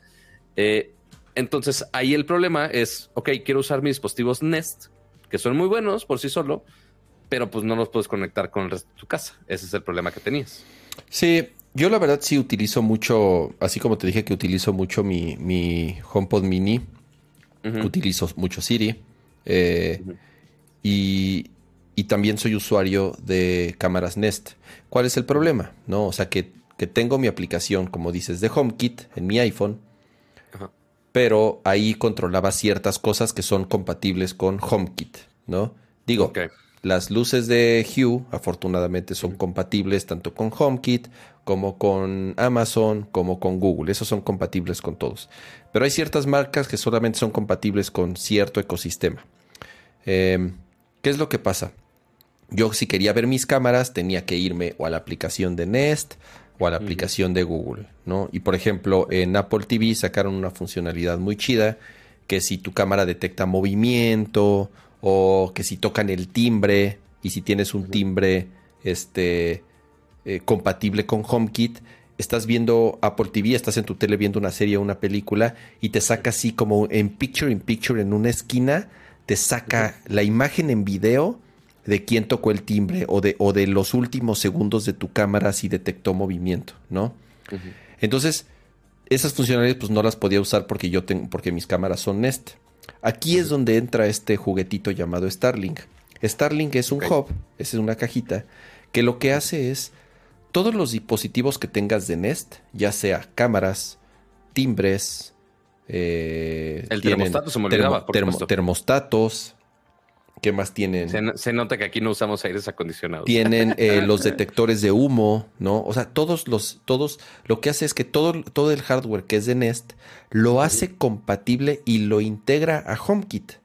Entonces, eso es como un bridge, es un puentecito que eh, una vez que lo conectas a tu red, bajas la aplicación, te autenticas, te conectas a tu cuenta de Google y te dice, a ver, vamos a integrar, hemos encontrado todos estos dispositivos de Nest en tu red local. ¿Los quieres integrar a HomeKit? Sí, sí quiero. Y entonces lo que hace es crea ese puente entre Nest o Google o dispositivos de Google Home y HomeKit.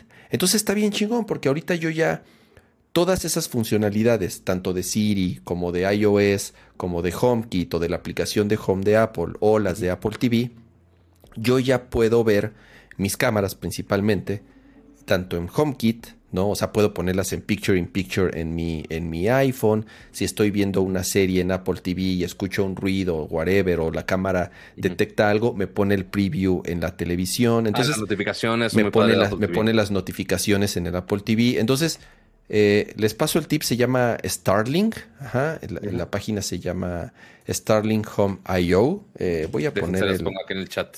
Sí, voy, a, poner aquí el, el, sitio. Aquí está el sitio, ajá. igual se eh, los puse en el, en el chat para todos los que de plano son hiper vega casados con Apple, así como cámara. Ajá, ajá. Es esa este, cajita. lo pueden hacer. Es esa cajita. Entonces. Cuesta 99 dolaritos cuesta. Así es. Cuesta 99 dólares. Y como pueden ver, aquí está arriba todos los dispositivos que son eh, compatibles. Y te digo, lo, chido es que se integran a HomeKit súper bien. O sea, puedes incluso hacer las mismas automatizaciones, las notificaciones. Eh, eh, incluso te puede almacenar el video en iCloud Secure. O sea, eh, ya sabes que es este, este protocolo que tiene Apple para guardar tus, eh, lo que graban tus imágenes de manera encriptado. Entonces, eh, ese es, eso lo tengo, lo llevo utilizando más o menos cuatro o cinco meses. se los recomiendo mucho si son usuarios, o sea, si tienen dispositivos o hardware de casas inteligentes de Nest y lo quieren integrar a HomeKit. ¿Ok? Pero mira, le voy a pasar a Kama en este preciso momento. Justo le estaba mencionando de, ah, oye, este, normalmente cada ecosistema está amarrado a su propia plataforma para que pues, eventualmente si compras una cámara Nest, que te compres una bocina Nest, si tienes una cámara de Amazon, que te compres un asistente de Amazon. Pero justo hoy, curioso que Apple, digo que Apple, que Kama mencionó lo de Starlink, porque literal esta nota es de hoy, cama, de hoy en la tarde, de que justamente las cámaras Nest también ya funcionan con Alexa. Entonces, eventualmente todo el mundo les va a decir a todo el mundo de, güey, abran su ecosistema para que funcione con todo. Este, y eventualmente con, con mientras estemos más cerca del lanzamiento de Matter, que es, hacia ahí va Matter. Creo que es importante que platiques que es Matter porque en teoría si todos cumplen su palabra de que van a utilizar Matter como el protocolo universal, eh, resolvería todos los problemas. Correcto, sí, porque eh, igual, volvemos al mismo problema, hay algunas cosas que no se conectan, nomás porque no están tan compatibles, no se habla el mismo idioma. Matter se supone que va a ser un protocolo en el cual estén conectados todos los dispositivos inteligentes, o al menos la mayoría.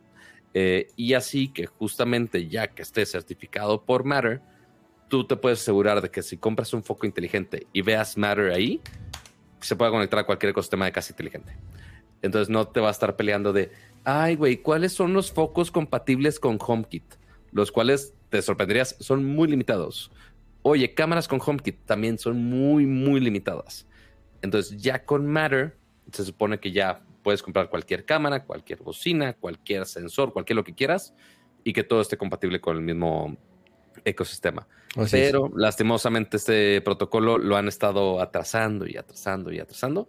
Según este año, según lo que dicen, eh, esperemos que sí, al menos ya muchos eh, marcas, desarrolladores, etc., etc., sí han dicho de, ah, sí, apoyamos Matter, pero no han dicho de qué manera específicamente, porque pues, todavía ni, ha, lanzado. Entonces, ¿cómo se van a arriesgar a decir cosas que pues es, han salido, ¿no? Es muy similar a lo del consorcio de Fido. Igual esto es un consorcio, pero si no se suben las marcas y los fabricantes principales, va a ser muy difícil que, que lo echen a andar, ¿no?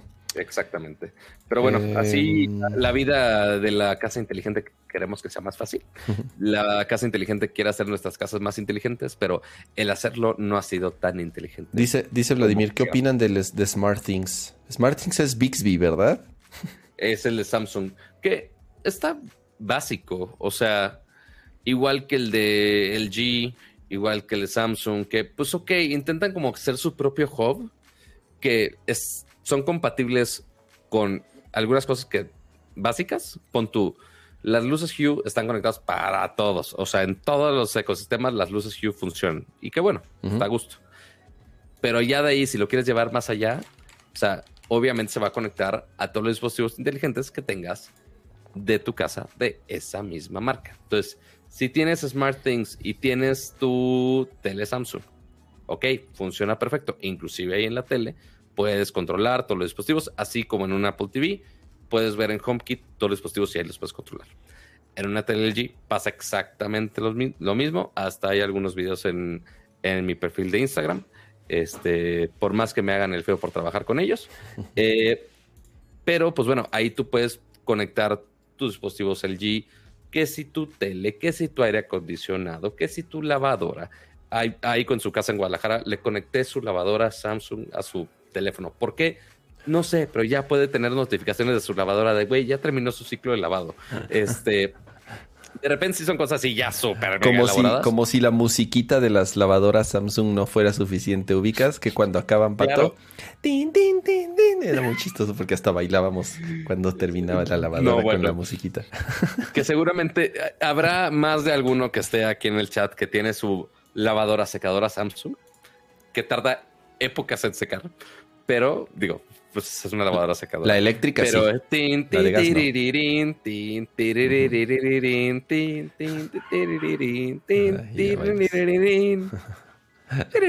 Así dice, ya, ya estoy listo para lavar otra vez.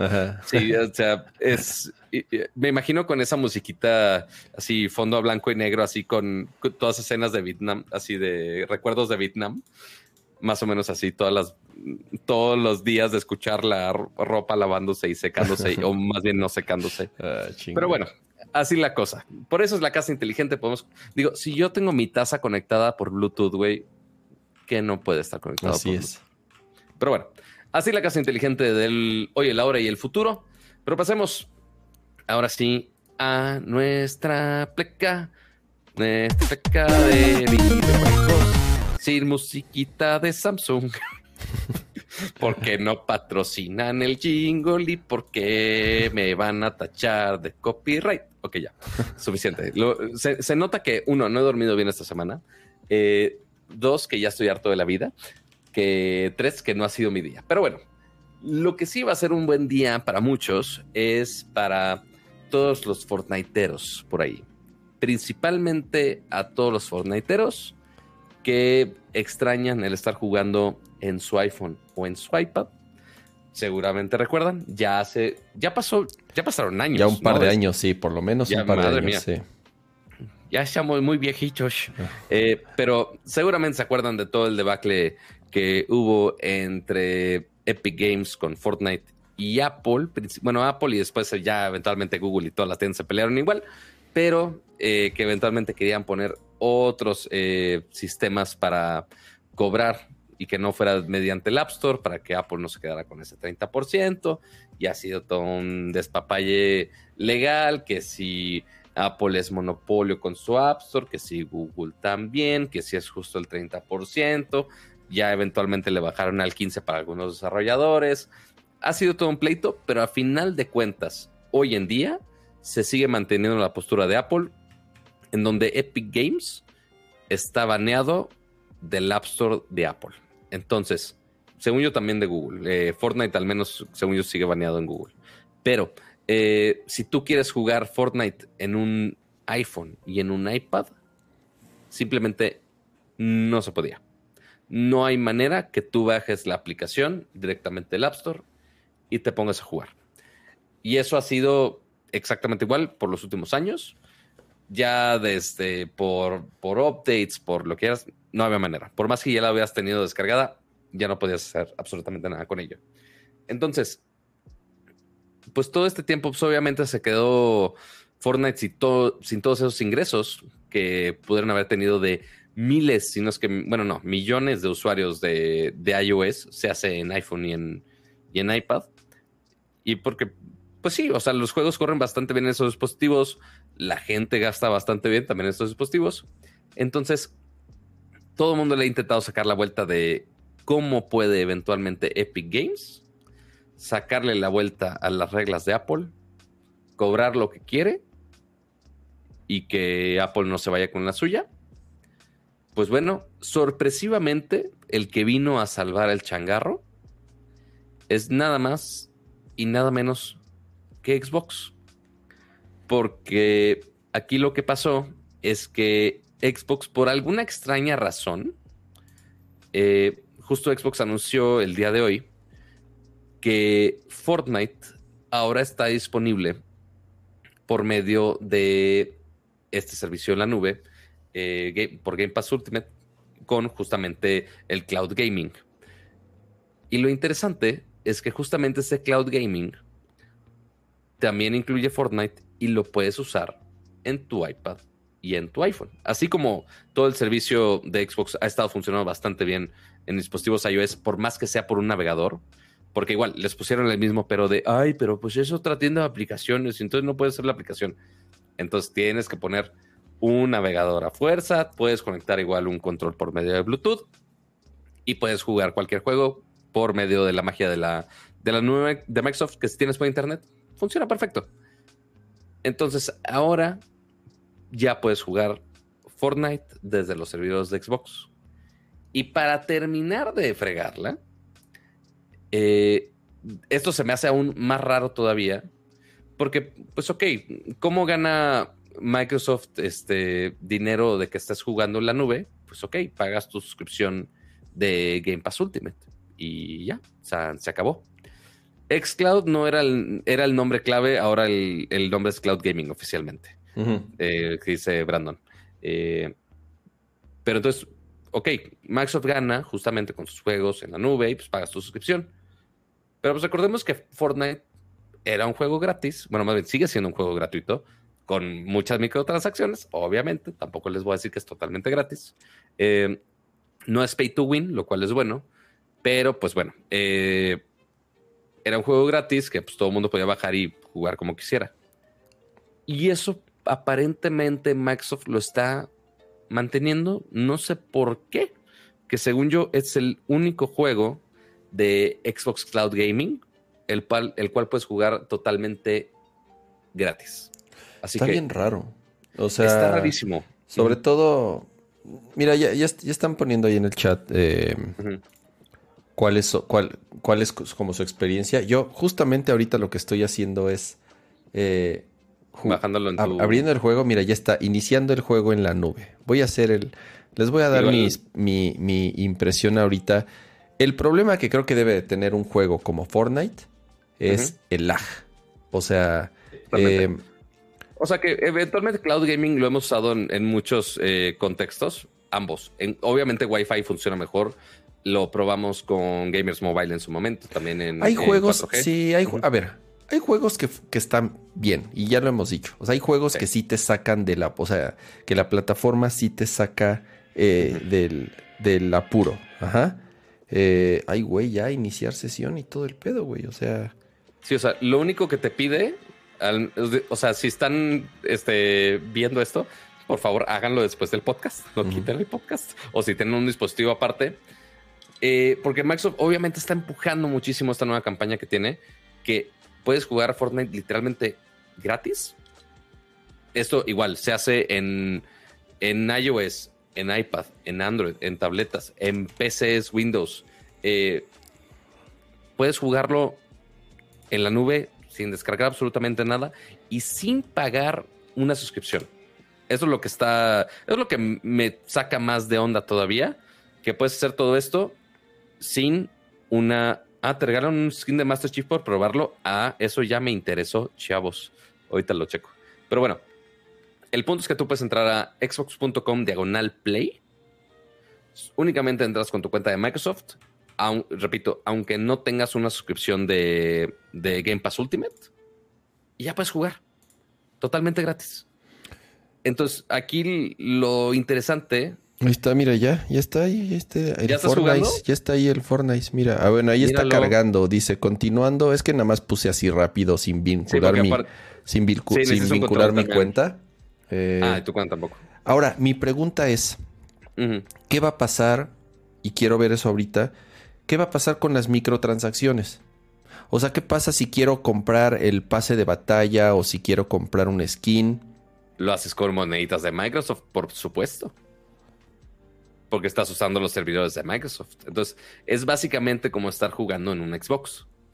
Mm. Entonces, ahí que, o sea, porque ahorita decíamos que, o sea, mantener un servicio en la nube de render, de juegos en la nube, y más con la demanda de Fortnite, es carísimo. O sea, realmente sí le va a costar un huevo a Microsoft mantener todas esas partidas este, funcionales.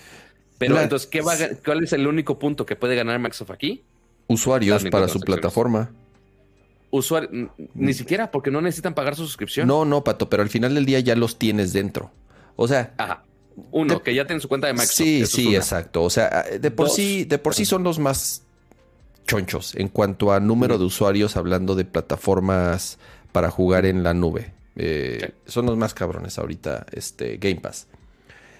Y aún así, seguramente hay muchos usuarios que dicen, pues, pues ¿para qué? Si no quiero pagar Game Pass, si no tengo Xbox, si no tengo computadora. Y en cambio les dices, a ver, a ver niños rata, ahí les va.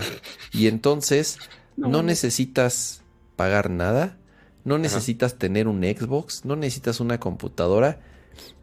Cualquier teléfono o cualquier tableta eh, aunque sea un teléfono, tableta, chavito. Así es. Con que aunque tengan buena conexión Wi-Fi. Así es. Ahora, a lo mejor la experiencia es mala, güey. Pero, güey, son usuarios que tal vez no, o sea, si, si tienes acceso a, así es, así es. O sea, si tienes acceso a eh, una computadora o a una consola con Fortnite, vas a, ya, eres usuario de Fortnite en esas plataformas, ya sabes. Esto es para usuarios que a lo mejor ni siquiera tenían oportunidad de jugar Fortnite. A ver, digo, siendo honestos, no está mal. ¿Cuánta gente, cuántos niños, pues no tienen una computadora o no tienen una consola, ya sabes? Y quieren jugar Fortnite. ¿Por qué? Pues porque todos sus amigos juegan Fortnite y porque ven en YouTube videos de Fortnite. Entonces, güey, les das Fortnite, que es así para que les brillen los ojos. Nada más abre tu cuenta de Game Pass. Y ya están dentro. Ni siquiera Game Pass, nada más, de, nada más de Microsoft. Bueno, pero Game Pass. a ver, a lo que voy es de, de, Microsoft, exactamente. De Game Pass me refiero a de Microsoft sin tener que pagar Game Pass. Ajá. Entonces, ya están ahí dentro. Van a decir, ¡ay, mira, mamá! Todos, todos estos juegos. Bueno, el, mío ya se tardó un chingo, ¿eh? O sea, también.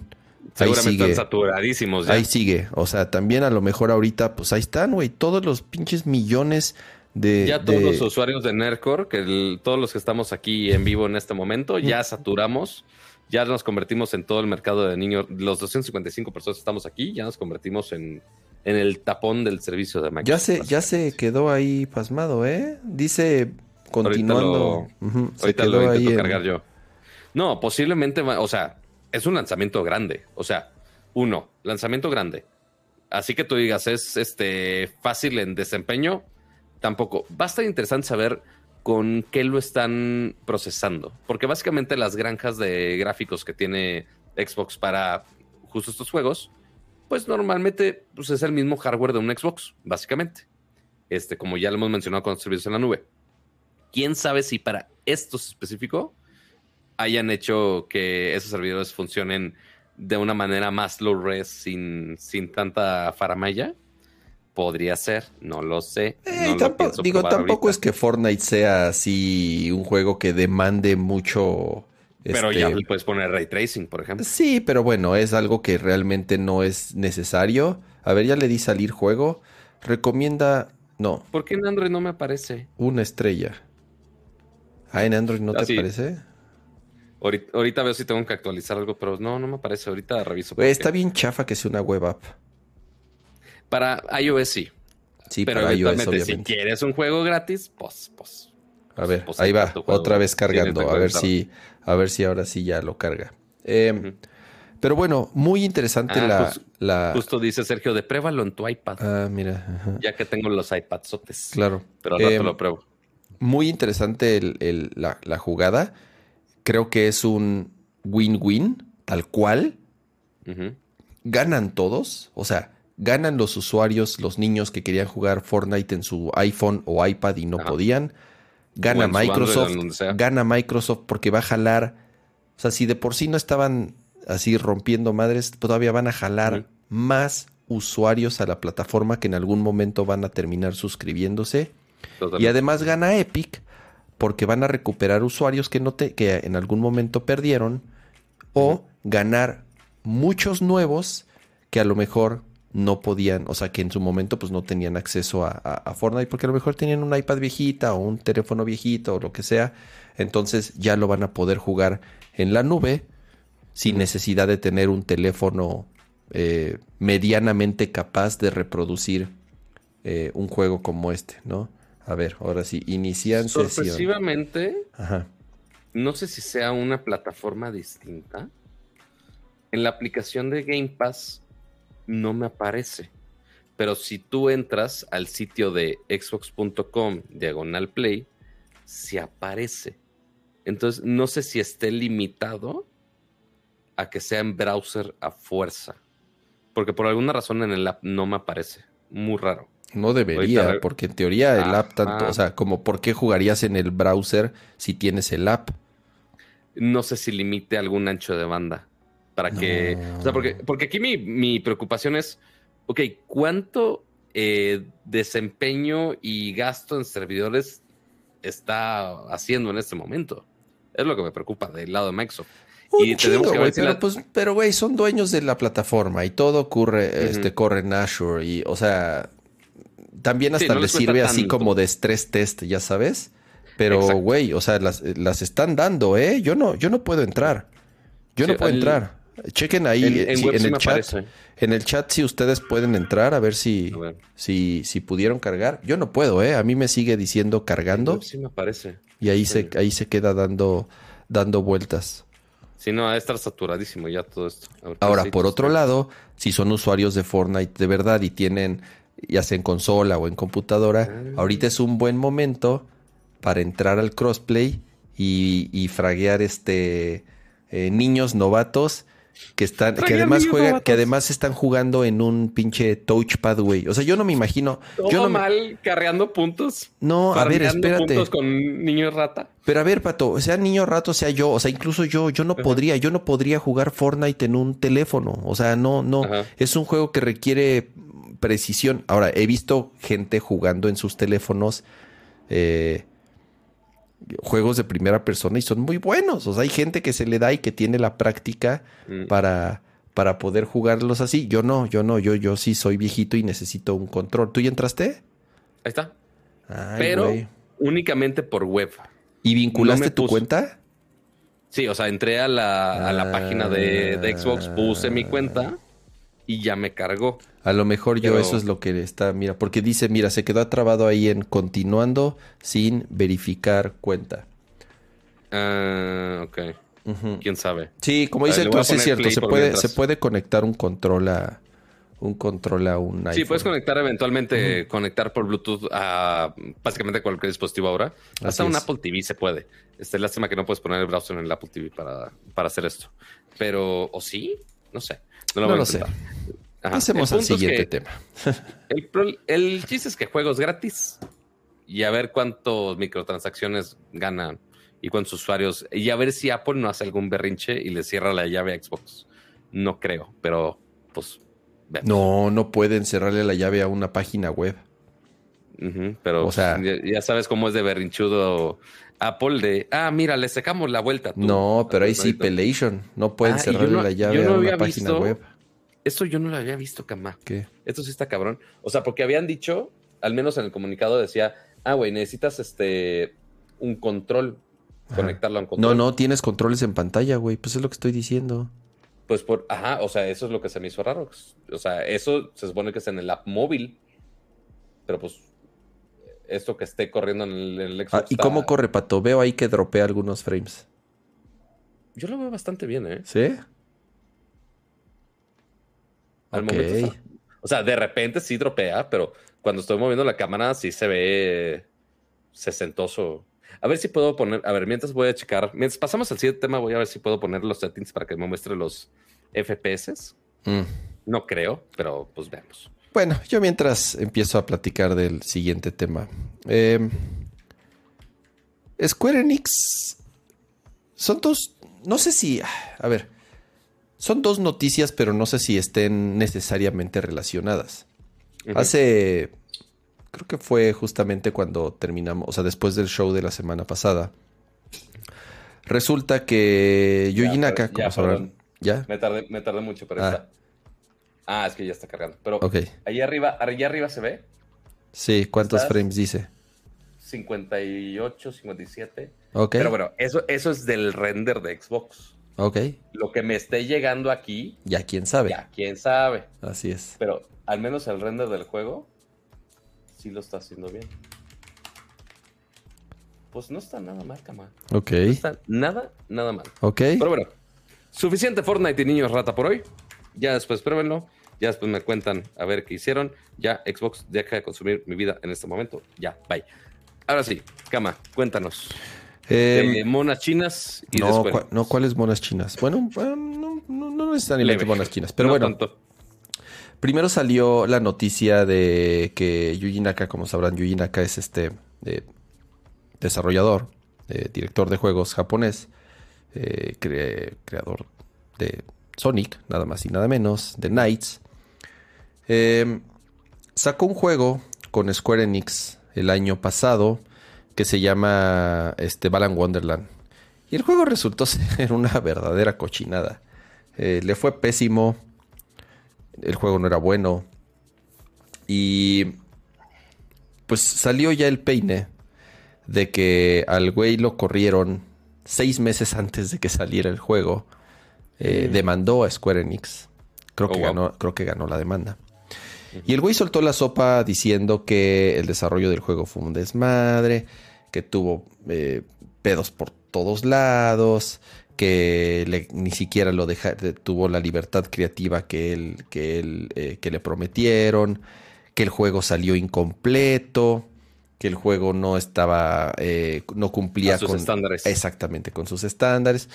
Sea, sí soltó la sopa de una forma muy extraña, porque además es, es muy común que los japoneses son como muy reservados y muy secresivos con ese tipo de, cosas. No, no ventilan, no ventilan esos temas tan fáciles. Entonces, no, no, no debe haber sido algo, no debe haber sido cualquier cosa. Dijo que Square Enix no le importan los, a los jugadores, que es una compañía que nada más le importa el dinero. Ya sabes, ¿no? Eh, eso por un lado. Y por otro lado, a los pocos días vuelve a dar Square Enix otra noticia de que venden eh, unos tres de los estudios más, a ver, no, sé si más importantes, pero, pero son estudios que, que tienen algunos juegos eh, importantes de renombre, ¿no? Principalmente Tomb Raider, Deus Ex, eh, Hitman, ¿no? y estamos hablando justamente de, de Eidos, de Square Enix Montreal, que es también, o sea, es, es, una, eh, una oficina que además que, tenía, que tenía Square Enix en, en, América. Y además también. una de, las más grandes también. Así es. Y además también, este, Crystal. Ya, ya cerré el juego porque ya mi teléfono ya es, ya es una. Ya está, no mames, ya. Podría freír un huevo aquí de, este. No, bueno. Y, también eh, de Crystal Dynamics, y como los digo, ¿no? Son, son, son estudios que hacen Deus Ex, Tomb Raider, Diff, hacen, tienen, tienen varias propiedades este, bastante interesantes. Legacy of Kane, mira, se me había olvidado este Legacy of Kane también. Em, la vendieron a un grupo que se llama Embracer por 300 millones de dólares. Sí, a lo mejor 300 millones de dólares a nosotros se nos hace un chingo de dinero. Pero si lo comparamos con otras transacciones de estudios que se han dado en los últimos meses o incluso años, ¿Vamos a hablar de Bethesda? No, a ver, tampoco, también creo que ahí es un extremo, ¿no? Sí, definitivamente no es Bethesda, ni está cerca, ni está cerca este, estas marcas o estas propiedades o incluso estos estudios de ser lo que es Bethesda. Pero también lo de Bethesda se habló mucho de que, de que, era una cifra escandalosa, ¿no? Y aquí, por otro lado, pues es un, es, es un extremo. Sí, 300 millones de dólares, sí es un chingo de lana, nadie va a decir que no. Pero realmente, por lo que significan esas marcas, por lo que significan esos personajes, eh, y además por, incluso por los ingresos que generan esos juegos, todo el mundo ha dicho eh, que, 300 millones de dólares fue muy poquitito. O sea... Sí, suena como una ganga comparación. Dicen que fue un regalo, tal cual. O sea, eh, que fue un, regalo. lo, que, lo, que, lo, que pagó, lo que pagó Embracer Group es, que es esta compañía que adquirió estos estudios, a Square Enix. Entonces, y, yo no sé si, si y, por eso comentaba eh, un poco la otra nota de Yuji Nakano. Yo no sé si necesariamente estén relacionadas, pero yo creo que parecería que Square Enix, al ser una, em, una compañía japonesa muy tradicional, en la manera en la que trabajan, en la manera en la que hacen sus juegos. Eh, yo creo que dijeron, ¿sabes qué? Mejor nos enfocamos, como dices, Pato, en nuestras monas chinas, en los Final Fantasies, en los Dragon Quest, en, en lo que sabe, así es, en lo que sabe hacer Square Enix y en lo que ha hecho toda su vida, que son juegos súper japoneses que, para su fortuna, se venden muy bien también fuera de Japón, ¿no? O sea, son, son, son, son, son juegos, son eh, series que son súper exitosas fuera de Japón. Y parecería que estos estudios y que estos juegos les, les estorbaban, o no lo sé, o a lo mejor, yo no sé si decir que les estorbaban, pero quiero pensar que el al deshacerse de estos estudios occidentales y de estas marcas occidentales, les da eh, como la energía requerida para poderse enfocar a lo que es Square Enix, a sus Final Fantasies, a sus, te digo, a sus, a sus Dragon Quest, a sus Chocobos y a lo que ellos saben hacer, ¿no? Eh, no es mucho dinero. 300 millones de dólares, o sea, eh, se gastan, se gastan la mitad de eso, Pato, en, un Final Fantasy, para que te des una idea, ¿no? O sea, ya lo que, lo que cuesta desarrollar ahorita un juego triple A, digo, no nada más el desarrollo, sino el marketing, eh, todo lo que conlleva, el, este, las traducciones, todo lo que lleva a ser un juego triple A al nivel de, de, un Final Fantasy, ¿no? Entonces, parecería, te digo, o por lo menos esa es mi impresión, que lo malbarataron casi, casi para decir, a ver, ya, llévanse estas madres que a mí no me interesan, güey. Y nosotros queremos hacer nuestras monas chinas y este, y ya nos queremos olvidar de, de esto. A Tomb Raider le fue bien. O sea, los últimos Tomb Raider, los, reboots que hicieron, los reboots que hicieron son sin monas, Este, con, sin, monas este, con, con pechos este, puntiagudos. este, ya recordando las épocas de, de Play 1 Sí, ¿verdad? Supongo. ¿Cuándo salió el primer Tomb Raider? en PlayStation 1 y en PC fue la primera vez que salió. Ajá, pues, pues sí, los gráficos horribles. Pero bueno, este, sí, o sea, Tomb Raider es de los juegos emblema de las series de juegos más emblemáticas de la historia. Este, digo, de ahí ya salieron obviamente las, eh, las películas, este, de ahí pues sigue esa saga, siguen haciendo reboots. Eh, ese, ese último juego sigue siendo para muchos el benchmark que usan gráficamente. Este, a Linus Tech siempre lo vemos este, probando las cosas con el, el maldito benchmark de Tomb Raider, exactamente igual. Y el juego le ha ido bien.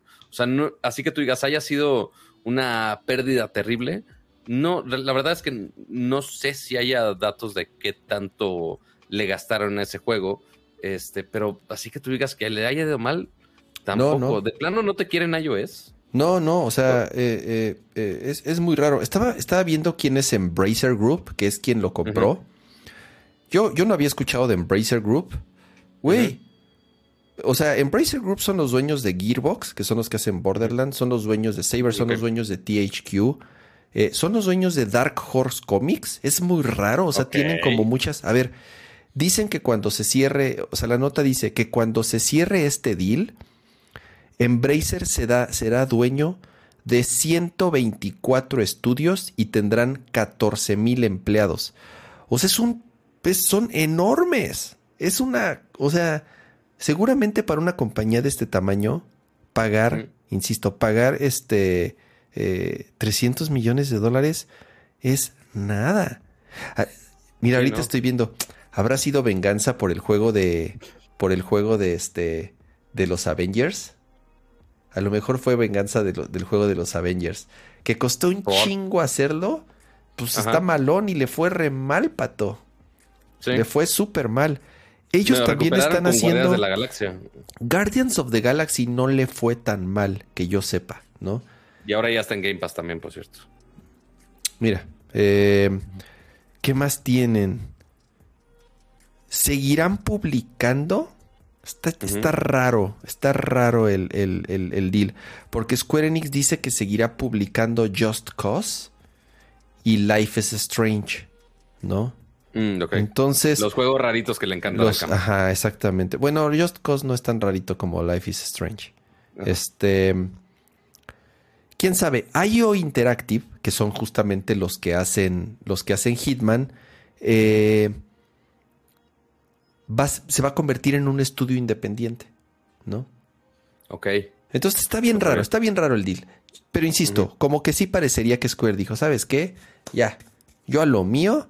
Ahí le ve ahí se ven, este, yo lo que sé hacer y me enfoco, y qué bueno, y qué bueno, porque también Square Enix los últimos años, digo, yo no sé si, este, si, si estos juegos y estos estudios occidentales se convirtieron en alguna distracción, no debería, no tendría por qué, quiero pensar que, que son, que funcionaban de forma muy independiente, pero en los últimos años Square Enix está tardando un chingo en sacar sus juegos, y entonces, este Ojalá y, ya con esto puedan enfocarse a hacer lo suyo, ¿no? Que, así que tú digas 300 millones les va a alcanzar para meter más este capital humano en esos juegos. Vemos, vemos. ¿Qué pasa? Oye, Pato, a ver. Pues sí. Antes de pasar a tu super demo y reseña.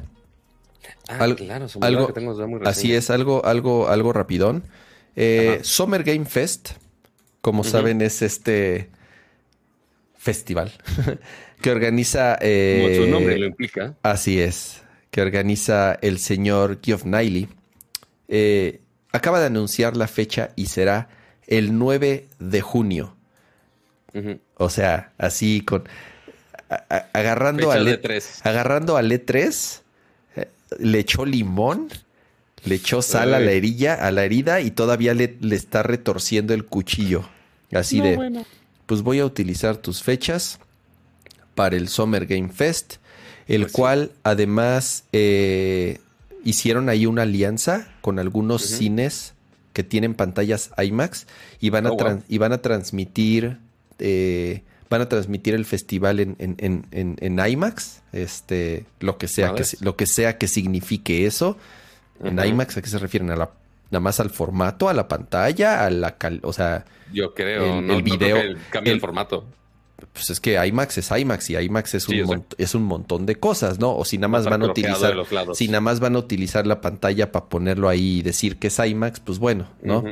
Eh, pero bueno, es el 9 de junio.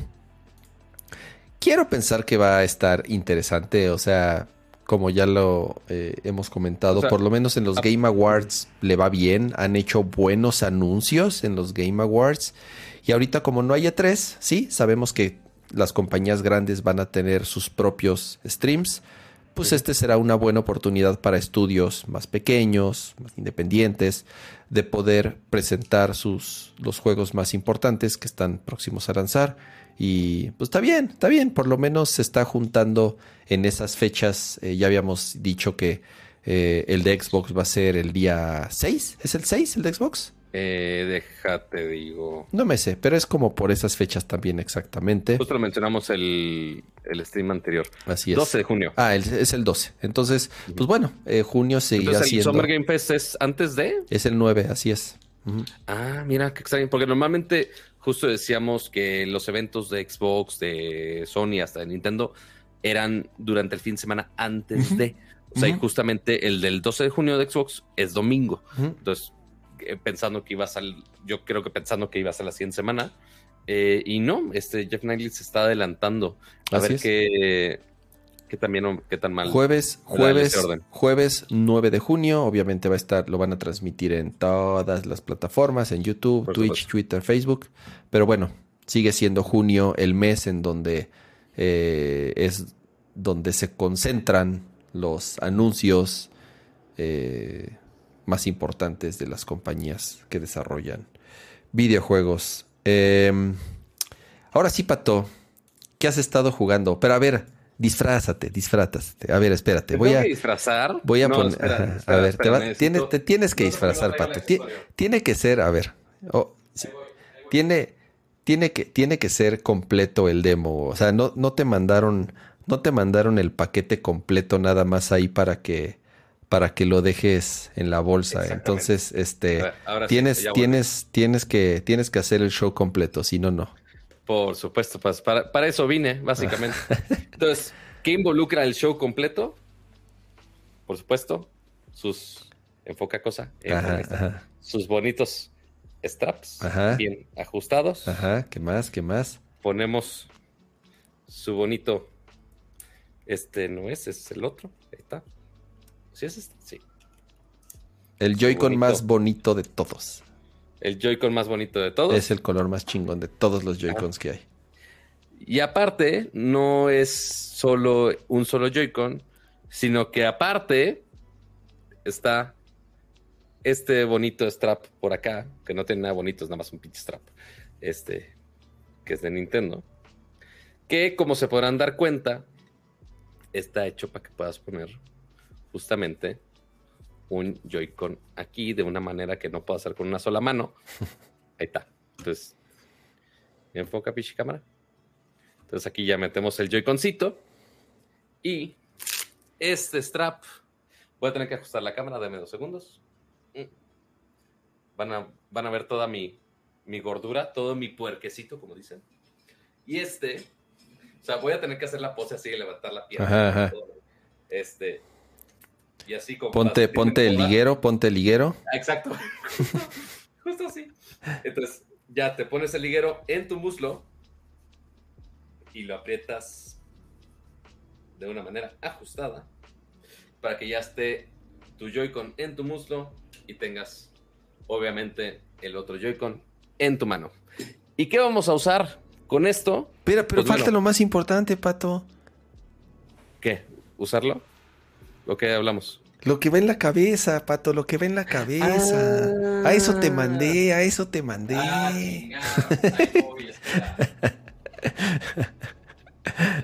Ah, corre, corre.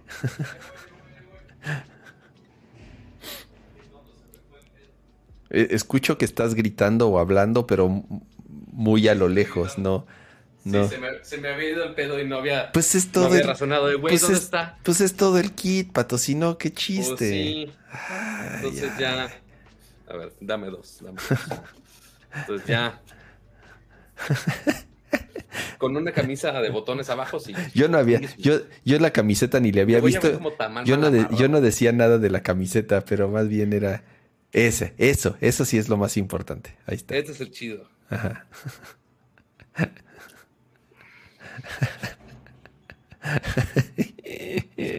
Aquí es, donde, llega uno y les dice, ¿Are you entertained? Básicamente. Entonces, ¿de qué diantre estamos hablando? Pues bueno, estamos hablando nada más y nada menos que del nuevo Nintendo Switch Sports, que ya está disponible. Justamente salió el viernes pasado. Este, pero pues, justamente el show es el, es el jueves, entonces pues no, no se podía ver nada. No, y aparte, ahorita lo que estoy pensando es que justamente no me voy a ver yo al mismo tiempo, entonces deja veo. Ahí estoy, deja nada más. Que te disfrutaste de Jonás, de, de, de Pimosh, de, Plastinina Mosh. Me lo han dicho un chingo de veces. Ay, qué buena banda este, era esa. ¿Por qué desaparecieron? No sé. Hmm. Pero bueno. Entonces, ahí estoy en el Spoco Square. ¿Qué juegos tenemos en aquí? Tenemos voleibol, badminton, bolos, tenis, eh, chambara. Chambara. Ay, nunca había escuchado esa cosa. Yo tampoco. Este, y bueno, comparado con los deportes que teníamos en el, en el Wii Sports, porque obviamente esto es secuela ya de Wii Sports y del Wii Sports Resorts que salió eh, para el Wii U, que obviamente nadie jugó porque era el Wii U. Este, en Wii Sports original teníamos eh, béisbol, boliche, box, eh, golf y tenis. Los únicos que regresan aquí, boliche y tenis. Ya en un update se supone que va a llegar golf, pero por ahora no. Eh, y después en el Resorts salió el, el, Chambara, este, y según yo, badminton también. Entonces aquí sigue eso. Eh, pero el que realmente es novedad, porque no voy a hacer un demo de todo, ya, este, digo, si quieren que haga el ridículo, pues ya hago el ridículo. Pero, este, obviamente, más el paquete completo. Ajá.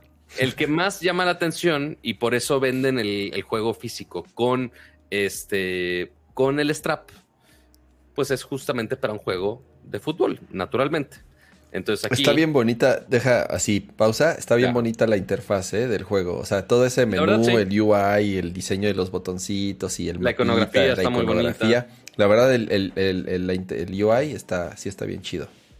Ah, porque aquí puedes, al inicio te dan muy pocas opciones de personalización, pero ya mientras estás jugando, pues te incitan a que sigas jugando y te desbloquean cositas de personalización que van cambiando semana a semana. Entonces, sí te están fregando de. Es como tu pase de batalla, por así ponerlo. Mm, oye, Pato, sí es cierto.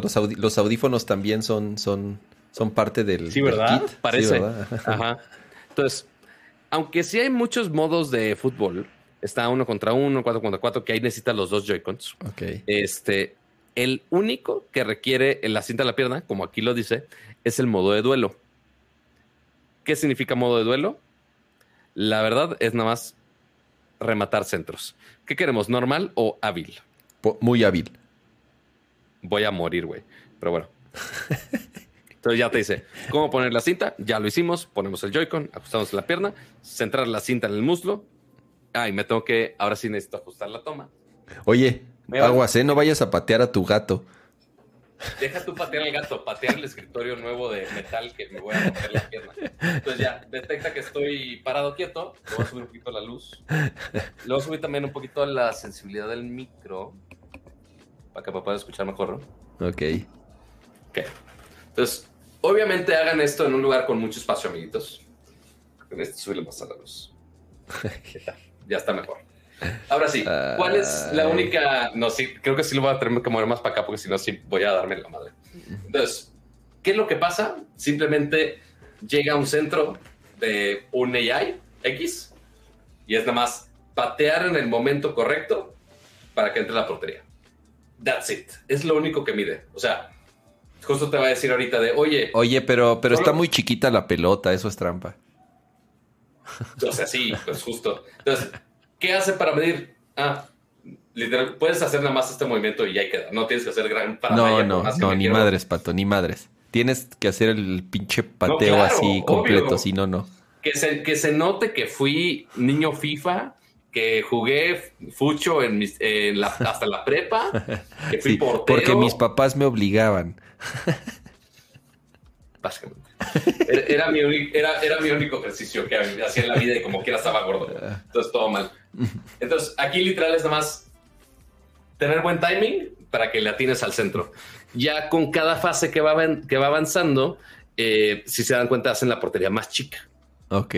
Entonces ya, ya sí requiere cierta habilidad, pero que la única habilidad es timing.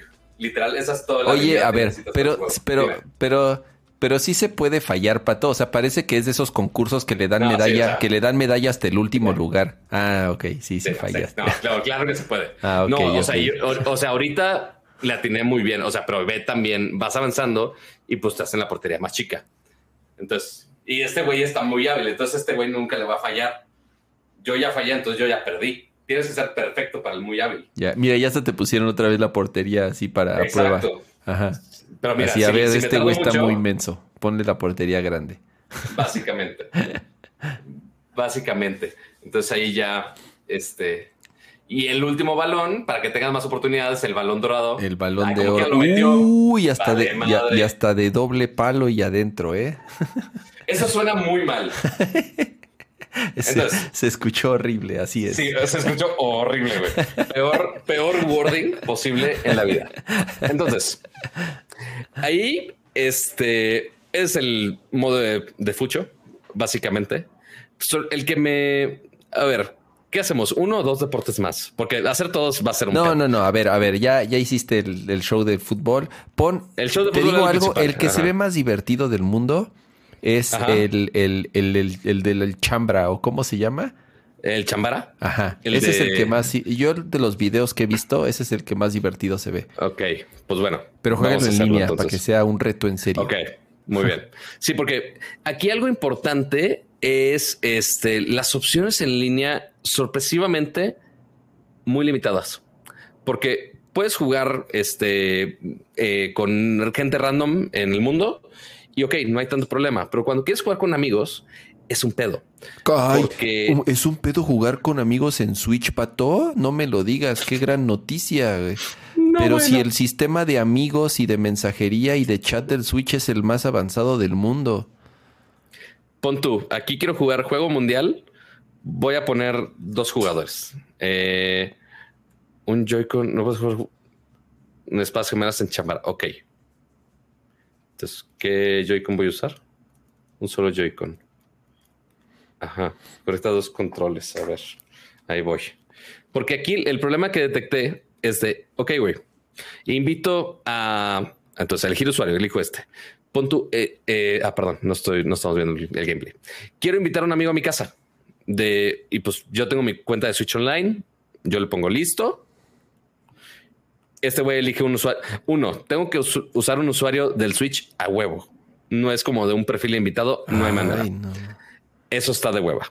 Entonces le pongo, no sé, este. Ajá. Y así, sí, sí, qué padre, muy bonito.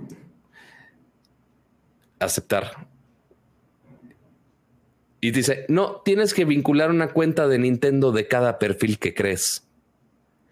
Entonces es un P si quieres invitar amigos a jugar simplemente a deportes en tu casa con tu cuenta de Switch Online. Todos tienen que dar de alta sus personajes, o sea, sus usuarios. Todos tienen que hacer su sign-in de Nintendo. Qué estupidez. Lo cual, se me hace, una gran estupidez. ¿Estás seguro, Pato? Se me hace ridículo. Pues al menos, al menos el modo online, sí, sí te pide.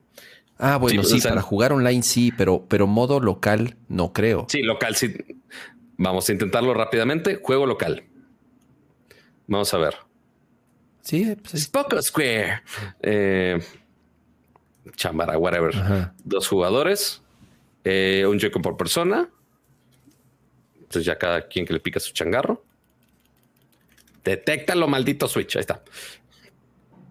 Y creo que le había subido a la sensibilidad del micro. Seguramente ya está todo, todo explotado. Elijo un usuario. Yo. Sí. Elijo un usuario. Listo. Eh, derecha, ah, no, está ya, güey. O sea, para local sí no hay, no hay sí, para cada. sí, sí, sí. Sí, no, para jugar online, pues sí tiene sentido. Pues tienen, tienen que verificar que todos estén pagando su membresía, pato. Pues no los van a dejar jugar gratis. ¿Cómo crees, güey? A ver, entonces, ¿queremos online un jugador? Sí, sí, rápido. Y ya que sea ese el último demo. Sí, ajá. ¿Qué quieren, chambara o badminton? Chambara, badminton, chambara. Ok. Me van a partir el hocico. Porque hay gente muy extrema. Muy, muy, muy extrema.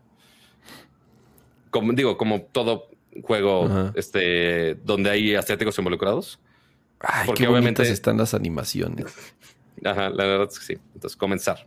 Buscar. Ya te empieza a hacer así un matchmaking muy sencillito, sin tanto show. Este. Y como dice Brandon Monroy, entonces literal la banda es para tirar centros, nada más. Sí. Lastimosamente, sí. Es todo lo que hace. Puedes elegir diferentes tipos de espada. Voy a elegir la normalita. Está. ¿Listo?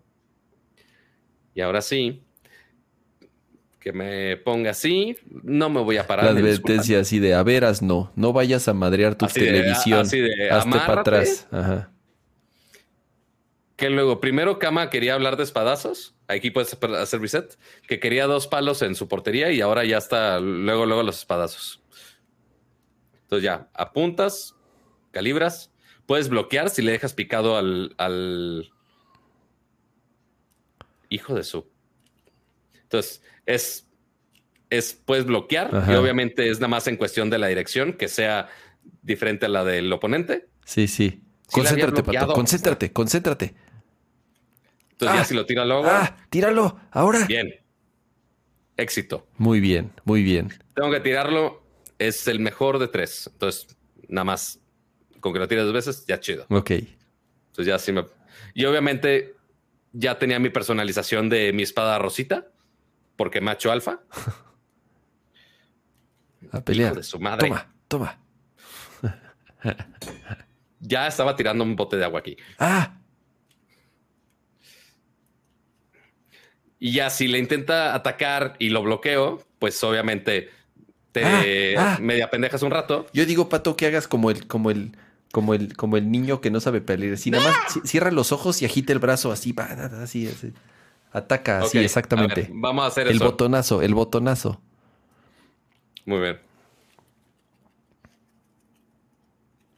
Todo se ve estúpidamente mal aquí.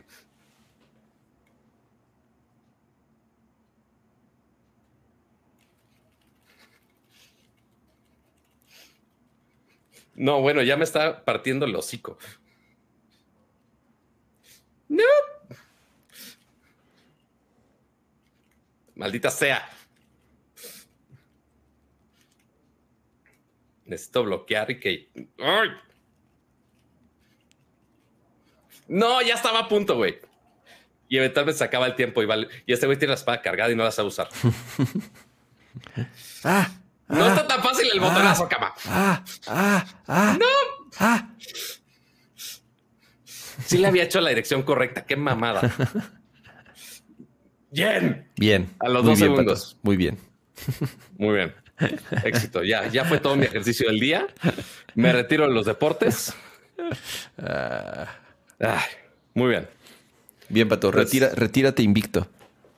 Sí, por favor, sí, porque no, no, no pienso. Entonces, ya dependiendo de cada juego, ya te da tus Ah, puntitos. Y ya con ya eso vas pon- cambiando por, ser, por sorpresitas.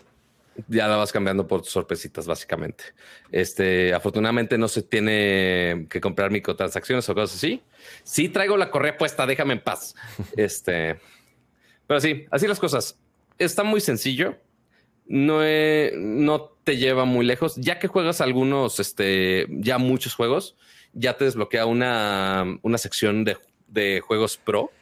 ¿A qué me refiero con juegos pro? Es básicamente ranked.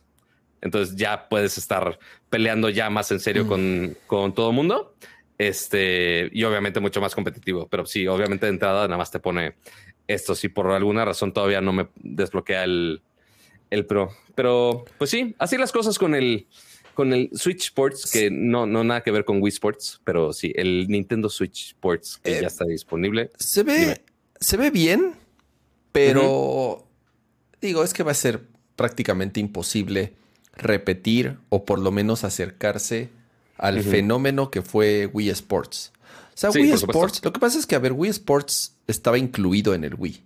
Ese es, eso, es, eso es clave. O sea, el número de ventas no va, no hay manera de No, Pato, pero a ver, Wii Sports, veíamos cuando salió videos de personas, lo jugaban personas que en su vida hubieran Ah, que jugado. todo este tema de Square que- Enix, dicen. ¿Qué pasó? Pero bueno, que todo Ah, este tema de Square Enix. Sí, Este, X. ahorita lo cambio. Saben que no es Square Enix lo que Así están es, viendo. este eh, Switch Sports. Además, cuando ya vamos a acabar de, eh, de hablar Ajá, del tema.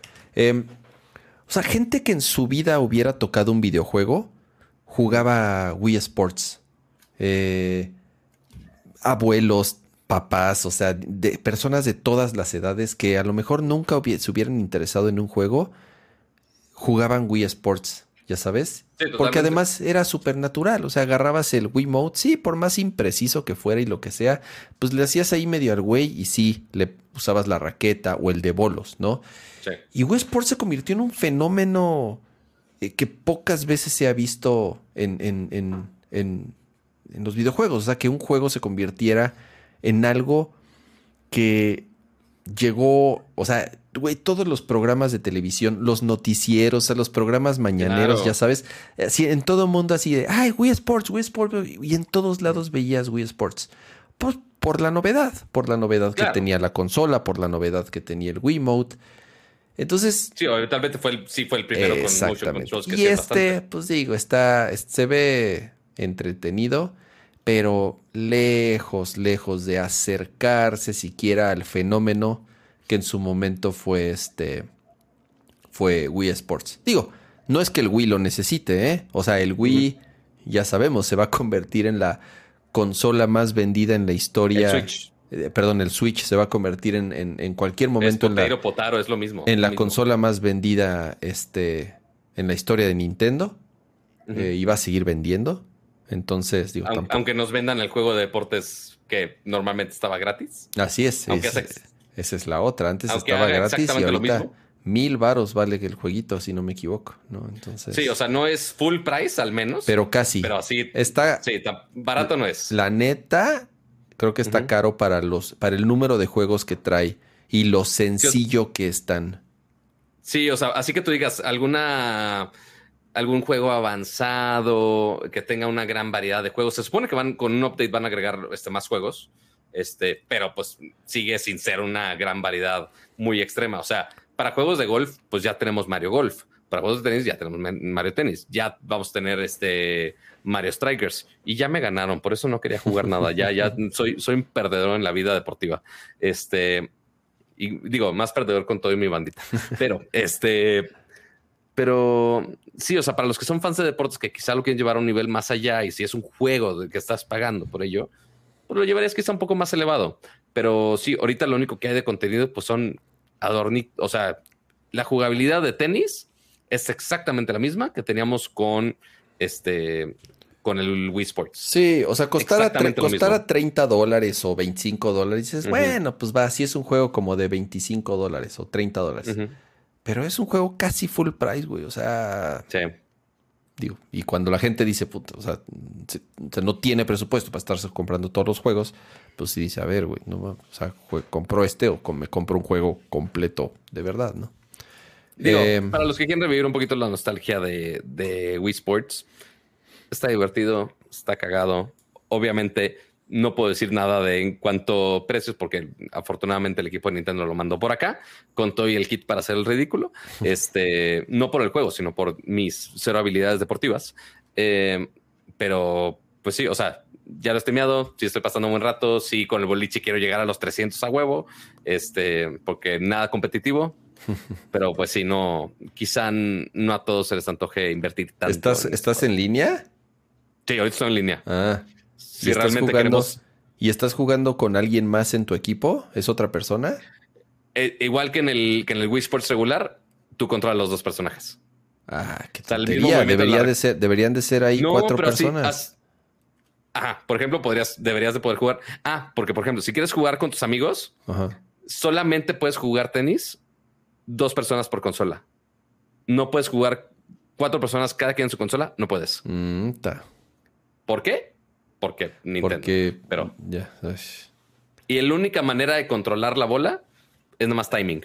Y si le mueves tantito, le pones efecto, pero así gran cosa y control de tenis, pues no, tampoco. Y ves, Kama quería hacer nada más un demo y ya voy en el cuarto deporte. Ya. Vámonos. Eh, no, ¿cuál vámonos? Vamos al, al, último tema. Eh, pleca. ¿Esta es la pleca? No, esta no es la pleca. pleca de random. Eh, y por decir random, sí, a ver, random. Y lo que hacemos es combinarlo con eh, recomendaciones y todo eso, que es con lo que acostumbramos ir cerrando este changarro. Primero, Obi-Wan. Eh, ya vimos el primer trailer de Obi-Wan. Recordemos que ayer fue May the 4th. Así es, entonces justamente por lo mismo, ayer en el día de Star Wars estrenaron el, el trailer completo, digamos, de la serie de Obi-Wan Kenobi, que serán solamente seis episodios. Igual que Moon Knight. Así es. Y se estrenará. Ah, no sabía que Moon Knight había sido seis. Te digo que le perdí la pista. Y se estrenará. Eh... ¿Cuándo se estrena, Pato? Se me, borró la fecha aquí. Ah. ¿Cuándo se estrena la de Obi-Wan? Vamos a ver. Obi-Wan. Ya se, me, fue. El 27 de mayo. Eh, en, no falta pues, nada. Un par de semanas. Eh, la verdad, yo sí estoy bien prendido. Eh, a pesar de que he dicho que no soy el fan número uno de Star Wars, eh, tengo muchas ganas de verla. Me han gustado mucho las series de Star Wars que ha este que ha estrenado Disney Plus. ¿Boba te gustó? Me gustó Boba Fett, sí, me gustó Mandalorian. Boba Fett no me encantó, creo que es la que menos, o sea, me gustó mucho más Mandalorian, las dos, las dos temporadas, obviamente. Em, Creo que Boba Fett sin Boba Fett hubiera estado chido. Todo lo demás. Ajá, Boba Fett es, está, es, como inconsistente, digamos, pero, pero cierra bien. Creo que cierra bien la serie. Eh, va mejorando. Y Obi-Wan, obviamente, por el cast, ¿no? Nada más por, por quién está ahí. Eh, la verdad, yo sí estoy esperándola. Y ojalá sea. Yo pienso que este año en particular, los lanzamientos de Disney Plus no, no me han parecido como lo fue, por ejemplo, el año pasado, ¿no? O incluso el primer año. Sí, o sea, para el primer año obviamente sacaron toda la carne al asador. Claro, pero todavía el año pasado, este año, no, yo no he visto nada en Disney Plus este año, así que, así, digo, eh, eh, Boba Fett sí fue este año, pero te digo, o sea, está buena pero no he visto nada en Disney Plus este año, así que yo diga, wow, qué, qué, qué, este, qué gran lanzamiento. Ni en películas. Ah, no, What fue el año pasado. Fue el año pasado. Moon Knight, te digo que a mí no me gustó Moon Knight. Eh, la de Pixar. Muy rara, por cierto. Las, de, las películas de Pixar. ¿Lucas salió este año o el pasado? No, el anterior. Ah, Lucas sí estuvo. Lucas este año fue la de Red. Ma, puta. O sea, no me gustó. a, mí, no me gustó nada. Eh, ni la terminé de, ver. Este, a mí no me gustó nada Turning Red. Este. No, como que este año, honestamente, no. No, no ha tenido para mí un lanzamiento que se diga, ah, qué, cabrón Disney. Yo creo que esta, por lo menos, parece que, que Obi-Wan sí va a ser como eh, lo más chingón que haya sacado Disney de lo que va del, del, año. No estoy tan al día de qué otros lanzamientos van a tener el resto del año. De los otros lanzamientos está She-Hulk. Ok. No sé en qué momento del 2022 salga. Miss Marvel también. Se supone que es verano 2022. Yo no he visto nada. Miss Marvel es Miss, Marvel la de la película. O sea, esta. esa, es, esa es Captain Marvel. Ah, es Captain Marvel. Puta, es que tampoco vi Captain Marvel. Eh, o sea, sí sé quién es Captain Marvel. Pero no tiene nada que ver. Miss Marvel seguramente, digo, se jugaron el juego de Avengers. O sea, no. este e, es otra de los cómics. Este sí que original es ponerle nada más el nombre Marvel. Uh, este, pero tiene otros poderes. O sea, hay una Miss Marvel y otra, este, Captain Marvel. Y otra Captain Marvel. Uh, como dices, qué creativos. Ajá. Este, unos contenidos de I Am Groot eh, Book of Boba Fett ya, Obi-Wan Kenobi es esto, eh, algo de Andor, eh, con Diego Luna, con justamente su personaje de Rogue One. Ah, es que es, es, de, es, de Star Wars también. Sí, obviamente. Sí va a usar su personaje de. No, bueno, ajá. O sea, es, que, es que se me había olvidado que, ese güey se había salido en, en Rogue One. En Rogue One. Este. Star Wars Bad Batch eh, temporada 2. Eh, y ya de ahí otras cosas de Disney como Hocus Pocus 2, Pinocho. Mm, ah, eh, Pinocho, el live action. Ajá. Ah, y bueno, lo de Chip and Dale con Rescue Rangers. A ver, a ver, a ver. Vi el trailer. Qué cosa tan más rara. Está bien, o sea, a ver, para los que no han visto, no vamos a poner el trailer porque el señor Disney nos cancela el changarro. El ratón nos rompe las Chip and Dale. ¿Cómo se llaman en, español los Rescue Rangers? Chippy. ¿Te acuerdas? Ah, los, no, rescatadores se llama. En español se llamaba Chip and Dale, los rescatadores. Sí, así se llamaba. Ok, bueno, los rescatadores. Súper, súper antigua, pero que igual esa sí la vi, estaba chingona en su momento. Totalmente caricatura. Y ahora para... voy a mostrar. No, bueno, menos cama va por los souvenirs. Este, aquí lo curioso es que sacaron un trailer de. O sea, sí me gustan, sí me, sí me gustan, sí me gustan. No, bueno. Sí me gustan los personajes. Este. Porque, porque pero, furros. Pero vi el trailer y el trailer está bien raro. Está bien raro porque es una mezcla. ¿No se acuerdan de la película de quién mató a Roger Rabbit? Este, que es live action. No, ¿quién defraudó? Who Framed. No sé, no sé. Who Framed. Who Framed. Creo que en español es quien mató a Roger Rabbit, pero bueno, este, no sé. Eh, el punto es que está, eh, no me acuerdo quién es cuál. Dale es el que está en CGI. Y el otro está en, y el otro está en animación de como de Zelda tradicional, ajá. Ajá, o sea, uno, uno de los dos está en modelo 3D normal y otro está en diseños de intentando simular el cómo eran las caricaturas en su momento. Está muy... ¿Quién engañó a Roger Rabbit? Gracias por la corrección. Este está muy curioso. Me gusta por el simple hecho que tiene son eh, Andy Samberg y John Mulaney. Tan poca madre las voces. En, inglés tan poca madre. Habrá que escuchar en ah, español. Ya, ya, Salgan ahí con sus bueno, Disney no es tan malo doblando. No es tan malo con doblajes, pero igual, como son dos comediantes que pegan exactamente igual, va a estar interesante. Pero bueno, eso es otro de los lanzamientos interesantes. Ya de ahí, eh, Zootopia Plus, lo cual no sé si sea una serie o qué vaya a ser. Este. Eh, más de Cars, bueno, ya National Geographic, Star Plus, no ya. Pero bueno, de los principales de cultura geek, es Lightyear. Eh, Lightyear seguramente va a estar este año en, Eso sí, pero también va a estar en cine. sí, claro. O sea, Lightyear sale en el cine, pero sí estará obviamente en, en, Disney Plus. Eh, seguramente Thor, Love and Thunder estará también este año en, Disney Plus.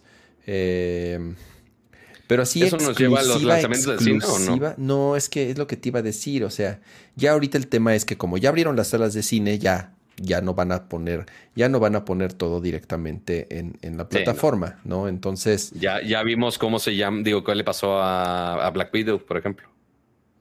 Claro, pero bueno, ahí sí fundes. Just Another Gamer dice: en España se llaman Chip y Chop. Wow. ¿Es neta? Seguramente. O sea. España, lo estoy googleando en este preciso momento. En España, Chibichop.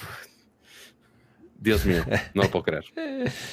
Maldita sea Chipichop, maldita sea. Ya, ya cada vez que Cama veas esos peluches, ya vas a ver que son chip y chop, nada de chip, chip and chop. Ya, ya hasta suena comercial de Slapchop. Aquí les decían, eh, les han llamado aquí de muchas formas. Chip y dale, Hace, en los, hace mucho, sí, sí, en, en, los 80, en los, así se les decía, en los 90. Después Chippy Dale, así tal cual, Chippy Dale. Chippy Dale, ajá. Y tantas pues, variaciones posibles. Ajá, y pues digo que es como lo más cercano, ¿no? A Chip and Dale. Ajá. Eh, sí, no todos somos pochos y white chickens, como uno comprenderá. Pero bueno, ahora. Em, ya lo último, pues ya comentamos películas de antes de irnos. Y yo dejé aquí otra vez el tema de Switch Sport puesto. Recomendaciones y el cierre de juego. A ver, Cuacuac. A ver. A ver. Advertencia. Corto el stream si, hablas, si dices un spoiler, ¿eh? No es la primera vez que cortes el stream. Digo que, este. ah, me mame. Este, pero no. Voy a hablar sin spoilers este, tranquilos. Eh, ya vi eh, Doctor Strange de the Multiverse of Madness. No solamente una vez, sino que la vi dos veces seguidas. ¿Por qué? No sé, porque soy un idiota, pero la vi dos veces. Está se siente extraña porque recordemos que este es un director de películas de terror. Entonces ahí pues intentan meter las dinámicas de película de terror, pero también con la acción de Marvel, que no es tan mal, pero se siente raro. Entonces, sí hay algunos aspectos que dices, ah, güey, esta es escena de película de terror. Inclusive así algunos eh, catchphrases. Bueno, a ver, el, güey hizo Spider-Man, ¿no? Entonces tampoco es que esté así tan lejos de que esté así tan lejos, o sea, que nunca haya este, hecho una película de superhéroes. no, para nada. Ya hizo Spider-Man. Sí. Pero pues sí, o sea, el, mezclar sí es la película más. No sé si agresiva es la palabra correcta. Violenta en algunas escenas, sí. O sea, hay cierto personaje sí se vuelve acá bien pichi loquillo. O loquilla o loquille. Este, lo que quieran ustedes. Pero no, si hay algunas escenas que dices, ay, güey, sí se pusieron bien agresivos. Nada más porque no pueden poner sangre, claro, ajá. Por... Sí hay. Ok, pero, es, pero es poquita porque sigue siendo PG-13, ¿no? Supongo. O sea, sí es poquita, pero ves las escenas y dices, no mames. O sea, el, el cómo este, matan a ciertos personajes. Porque, pues bueno, digo, hay muchísimos personajes, literalmente es el multiverso. Pero, híjole, sí hay algunas escenas que dices, no mames. Este, que hasta así te duele ver la escena. ¿Te gustó? Me gustó, más no me encantó. Ok. Pasa, no. Que así que tú digas, excelente película. No, not really. No es de mis favoritas en absoluto. Ok. No es de tus favoritas de Marvel. Ok. Sí, o sea, hasta ahí lo puedo decir. Eh, Sí, porque la historia no puedo mencionar mucho. Este. Nada, cero. Me siento que fue oportunidad. Tenía muchas oportunidades y que fueron desperdiciadas. Ok. Siento yo. Calificación, Pato. Acuérdate que, que, aquí, aquí ponemos calificaciones. Aquí, aquí ponemos calificaciones. No poner calificaciones a las reseñas es de cobardes. El primer número que me vino a la mente fue un 6. Ok, ok. o sea, pasó de panzazo. No sé, ajá, no sé si rascando el 7, pero. Pero no saliste enojado del cine. No, enojado no. Ok, ok. ¿Hubiera esperado más? Sí. Quizá me over, hypeé, por obviamente todo el hype hay de la película. Claro. Este. Pero sí, mala no es, pero no increíble es como pudo haber sido Spider-Man. Este, ya vimos cómo fue ese, esa aproximación al multiverso, eh, que quedó muy chingón. Este, pero sí, este no, no me fascinó todo. No van a salir este, decepcionados, este, ni disgustados, ni van a estar este, mentando mal de, ah, ¿por qué vine? ¿Por qué pagué para ver este? No, tampoco. No es, no es, no es Morbius, tranquilos. Este. Nada, pues no es de Sony, güey. Ajá, sí, pero bueno, me espera más de Sony también. Eh, pero sí, hubiera esperado muchísimo. Había muchas más posibilidades. Literal, había un multiverso de posibilidades y que siento que no se aprovecharon.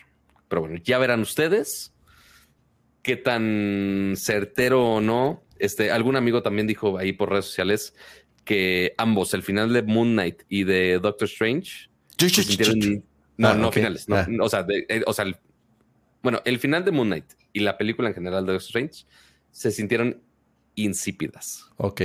O sea, sí mucho pedo. Ajá. No cuajo en algo tan, tan relevante como me hubiera gustado. Ok. Tienen de calificación. Miren, Rotten Tomatoes eh, tiene.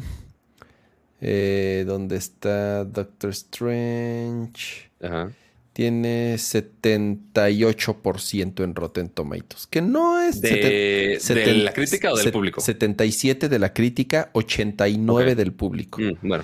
Ahora, naturalmente. pero no está muy alto comparado con los últimos, las últimas eh, calificaciones que han tenido las... Eh, ¿Las de Marvel? Las de Marvel, o sea, les ha ido muy, muy, muy bien a las películas de Marvel en calificaciones, ¿no? Eh, no, y a algunos les va a gustar por el simple hecho que es ligeramente distinto, que no es nada más pura pinche acción y ya, sino que sí está este tema un poquito más de O sea, está más equilibrada, digamos, en, el ritmo de la película, pues. No sé si equilibrado. Ok. Este, porque justamente por querer hacer ambas cosas, no le atina a las dos cosas. Tiene aspectos de las dos, de película de acción y película de terror, pero no le atina al 100% a la ejecución de los dos. Ok. Entonces está ahí extraño. Muy bien. ya la verán ustedes. Yo la voy a ir a ver, Pato. La verdad sí la quiero ver, obviamente. No, sí, sí. La neta sí ya fui al cine. Después de más de dos años. Madres. O sea, desde, sí, porque desde tiempo antes de que empezara la pandemia, seguramente ya tenía un mes o dos meses, no sé, de no haber ido al cine. Eh, regresé al cine. Se sintió extraño regresar al cine. Y fui a ver este The Northman. Ah, cierto. Fui a ver The Northman, que, que, ya la estrenaron en México, eh, que es The Northman, es una película este, dirigida por Robert Eggers. Robert Eggers ha hecho antes un par de películas bastante, vamos a decir, raras. Es un director que hace cine muy peculiar, ¿no? Eh, hizo The Witch, hizo The Lightroom, ambas de, de, A24 del mismo estudio. De hecho, The Northman también creo que es de A24. Y honestamente, The Northman es su película más accesible a la fecha. Este, o sea, es la menos rara, si lo pueden llamar así. Es la más accesible, es la más, este, es la menos rara, tal cual. Es, es, la forma más, tal vez más sencilla de decirlo. Está buena. Es pesada, es un poco lenta, como, como, como, como, de Light, como de Lighthouse y como de Witch también. Es el estilo de cine que él hace. Me gustan sus películas anteriores. Definitivamente The Witch es la que más me ha gustado de sus películas. Eh, pero pues sí, hace un cine diferente, digamos. Tiene un estilo muy, muy particular. Y esta de, de, de Northman, eh, el, norteño, como dice George. El norteño. La de El norteño. Está bien chingón, no la había. Este. Seguramente hay una versión photoshopeada de eso. Es, es en una. Es, es en una época eh, si no me equivoco, es entre el año, como en el año 600, 800, por ahí. También elige, elige épocas bien, o sea, elige eh, las épocas en las que se sitúan sus películas también son muy particulares. Son épocas en las que era horrible seguramente vivir en esa, en esa época. Y bueno, este, esta se sitúa en, en, regiones eh, nórdicas, vikingos, este, mucho, muchos temas hasta cierto punto, pues, eh, eh, de, la misma religión de la época, ¿no? De las costumbres, de las creencias de, ese momento.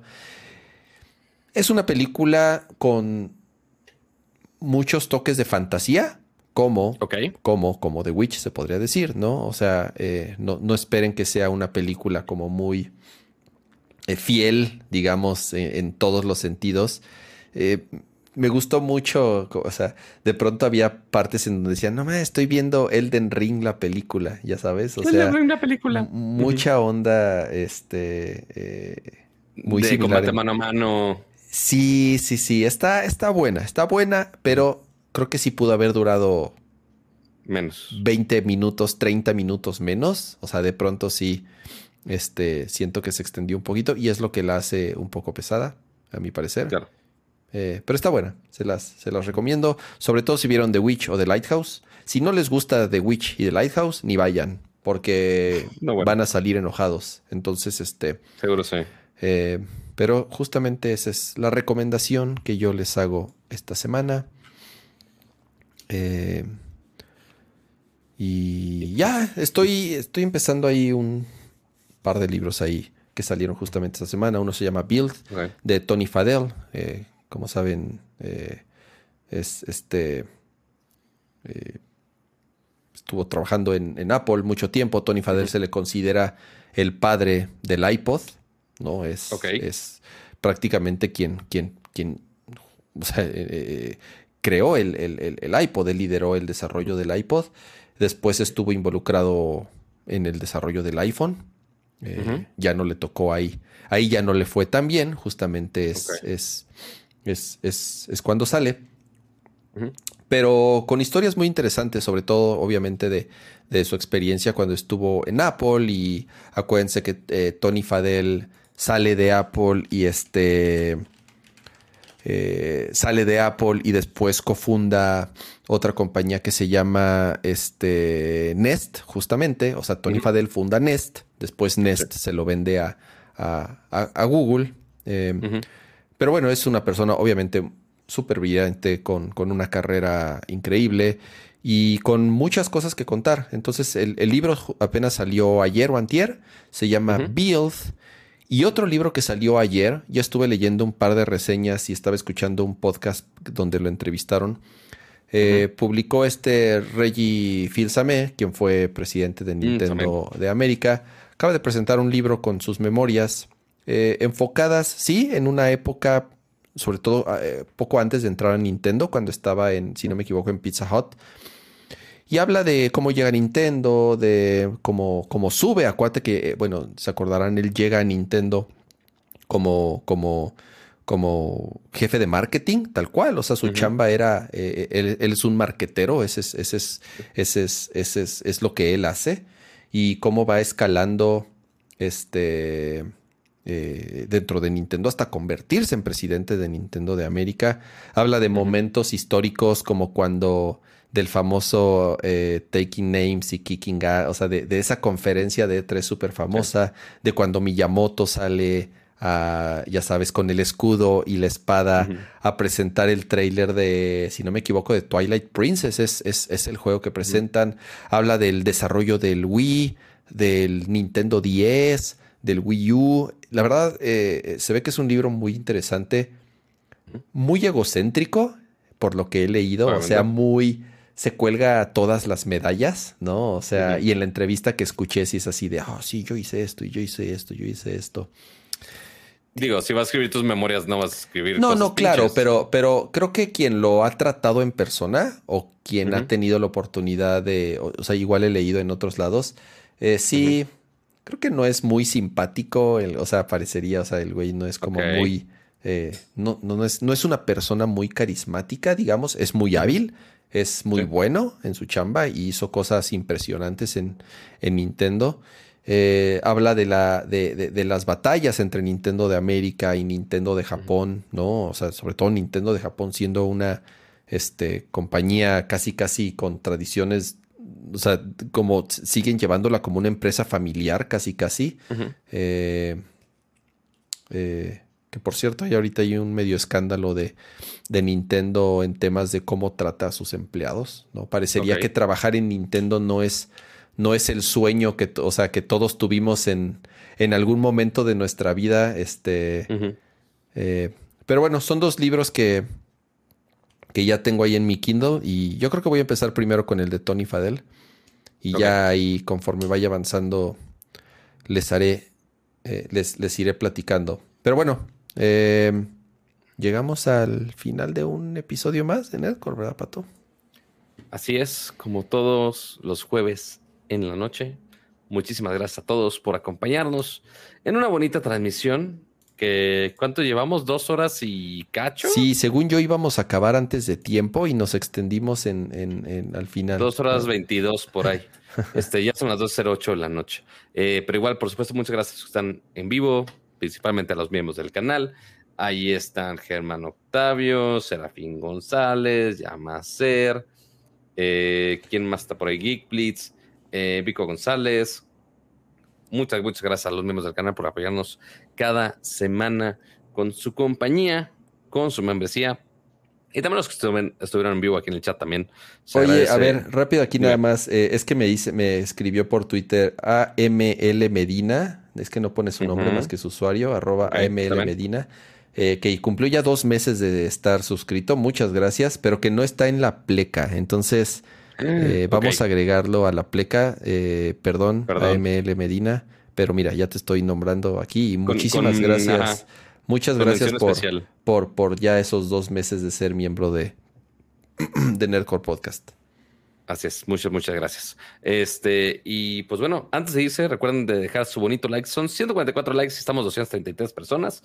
Así que antes de irse, dejen su bonito like Este, y ya, pues es una manera muy bonita de apoyar el programa. Y también si están viendo la repetición eh, en YouTube y escuchándola en Apple Podcasts, en Spotify, eh, uno, recuerden de dejar su review en ambas plataformas, en Spotify y en Apple Podcast. Y también están viendo esto en YouTube, por supuesto, recuerden de suscribirse y también dejar su bonito likecito. Y si quieren estar aquí en el chat platicando con nosotros, pues bueno, recuerden, cada jueves 9.30 de la noche estamos por acá, excepto posiblemente la siguiente semana. Así que eh, la siguiente semana quizá esté un poco. ¿Qué será, Pato? ¿Por qué será? Movida. ¿Quién, sabe por qué? Ya les diremos por qué. Estén al pendiente. estén al pendiente. Así, eh, quizá Cama y yo tendremos un, viaje romántico. Este, no, pero entonces ahí le estaremos. es como, no, no, no, no, va por allá. Este, pero sí, estaremos un poco ocupados. No, no, no, si digo ocupados también va a estar mal. Pero bueno, nuestras agendas van a estar un poco ocupadas durante la siguiente semana. Les contaremos por qué, este, en su debido momento. Pero eh, les avisamos en nuestras redes sociales. Aquí está eh, mi arroba y Kama también eventualmente ya aparece y también la cuenta de Nercor. Eh, les avisamos si lo tenemos que mover o no, porque seguramente jueves vamos a estar muy cansados este, de, de viaje. No anden, maldita sea, yo estoy mal pensado en todo. Pero bueno, el punto es que va a estar complicado que suceda el jueves. Sí, no sabemos, no sabemos, así es. O quizá hagamos una transmisión remota, uno no. así es, así es. Es que hay, hay de dos. O, o, o, hacemos un show remoto eh, que obviamente va, a tener un formato ahí raro. No sabemos. O movemos el show para el viernes. Pero de que, de que hacemos algo o transmitimos algo así, ya sea en Instagram o en Twitter o lo que sea ahí, este, estén pendientes porque creo que va a estar chido. Sí. Oh, sí. Pero bueno, amiguitos. Ya nos están reclamando que no vamos a reponerlo, que lo vamos a hacer el viernes. En el peor de los casos lo hacemos el viernes y ya.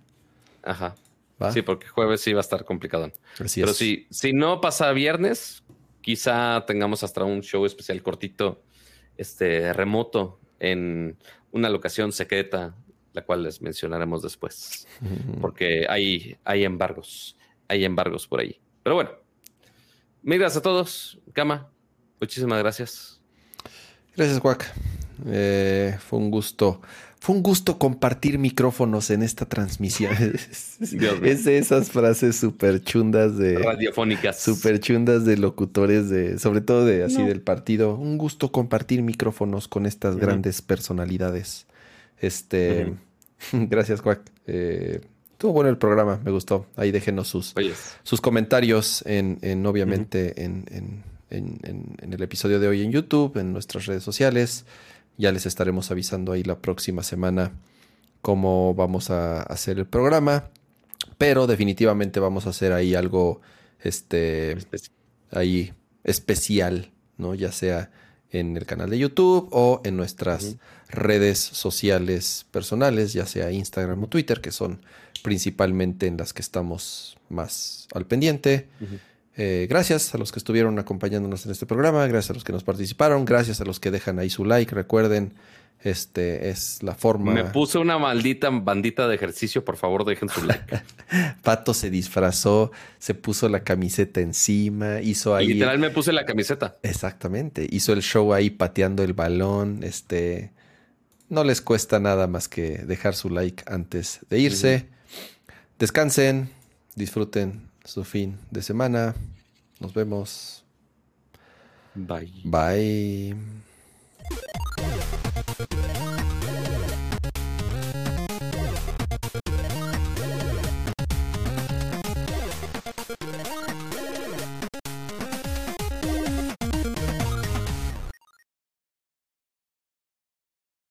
El super chat de 20 pesos. Gracias. Adiós. Muchas gracias, Demo Corleone, por ese super chat.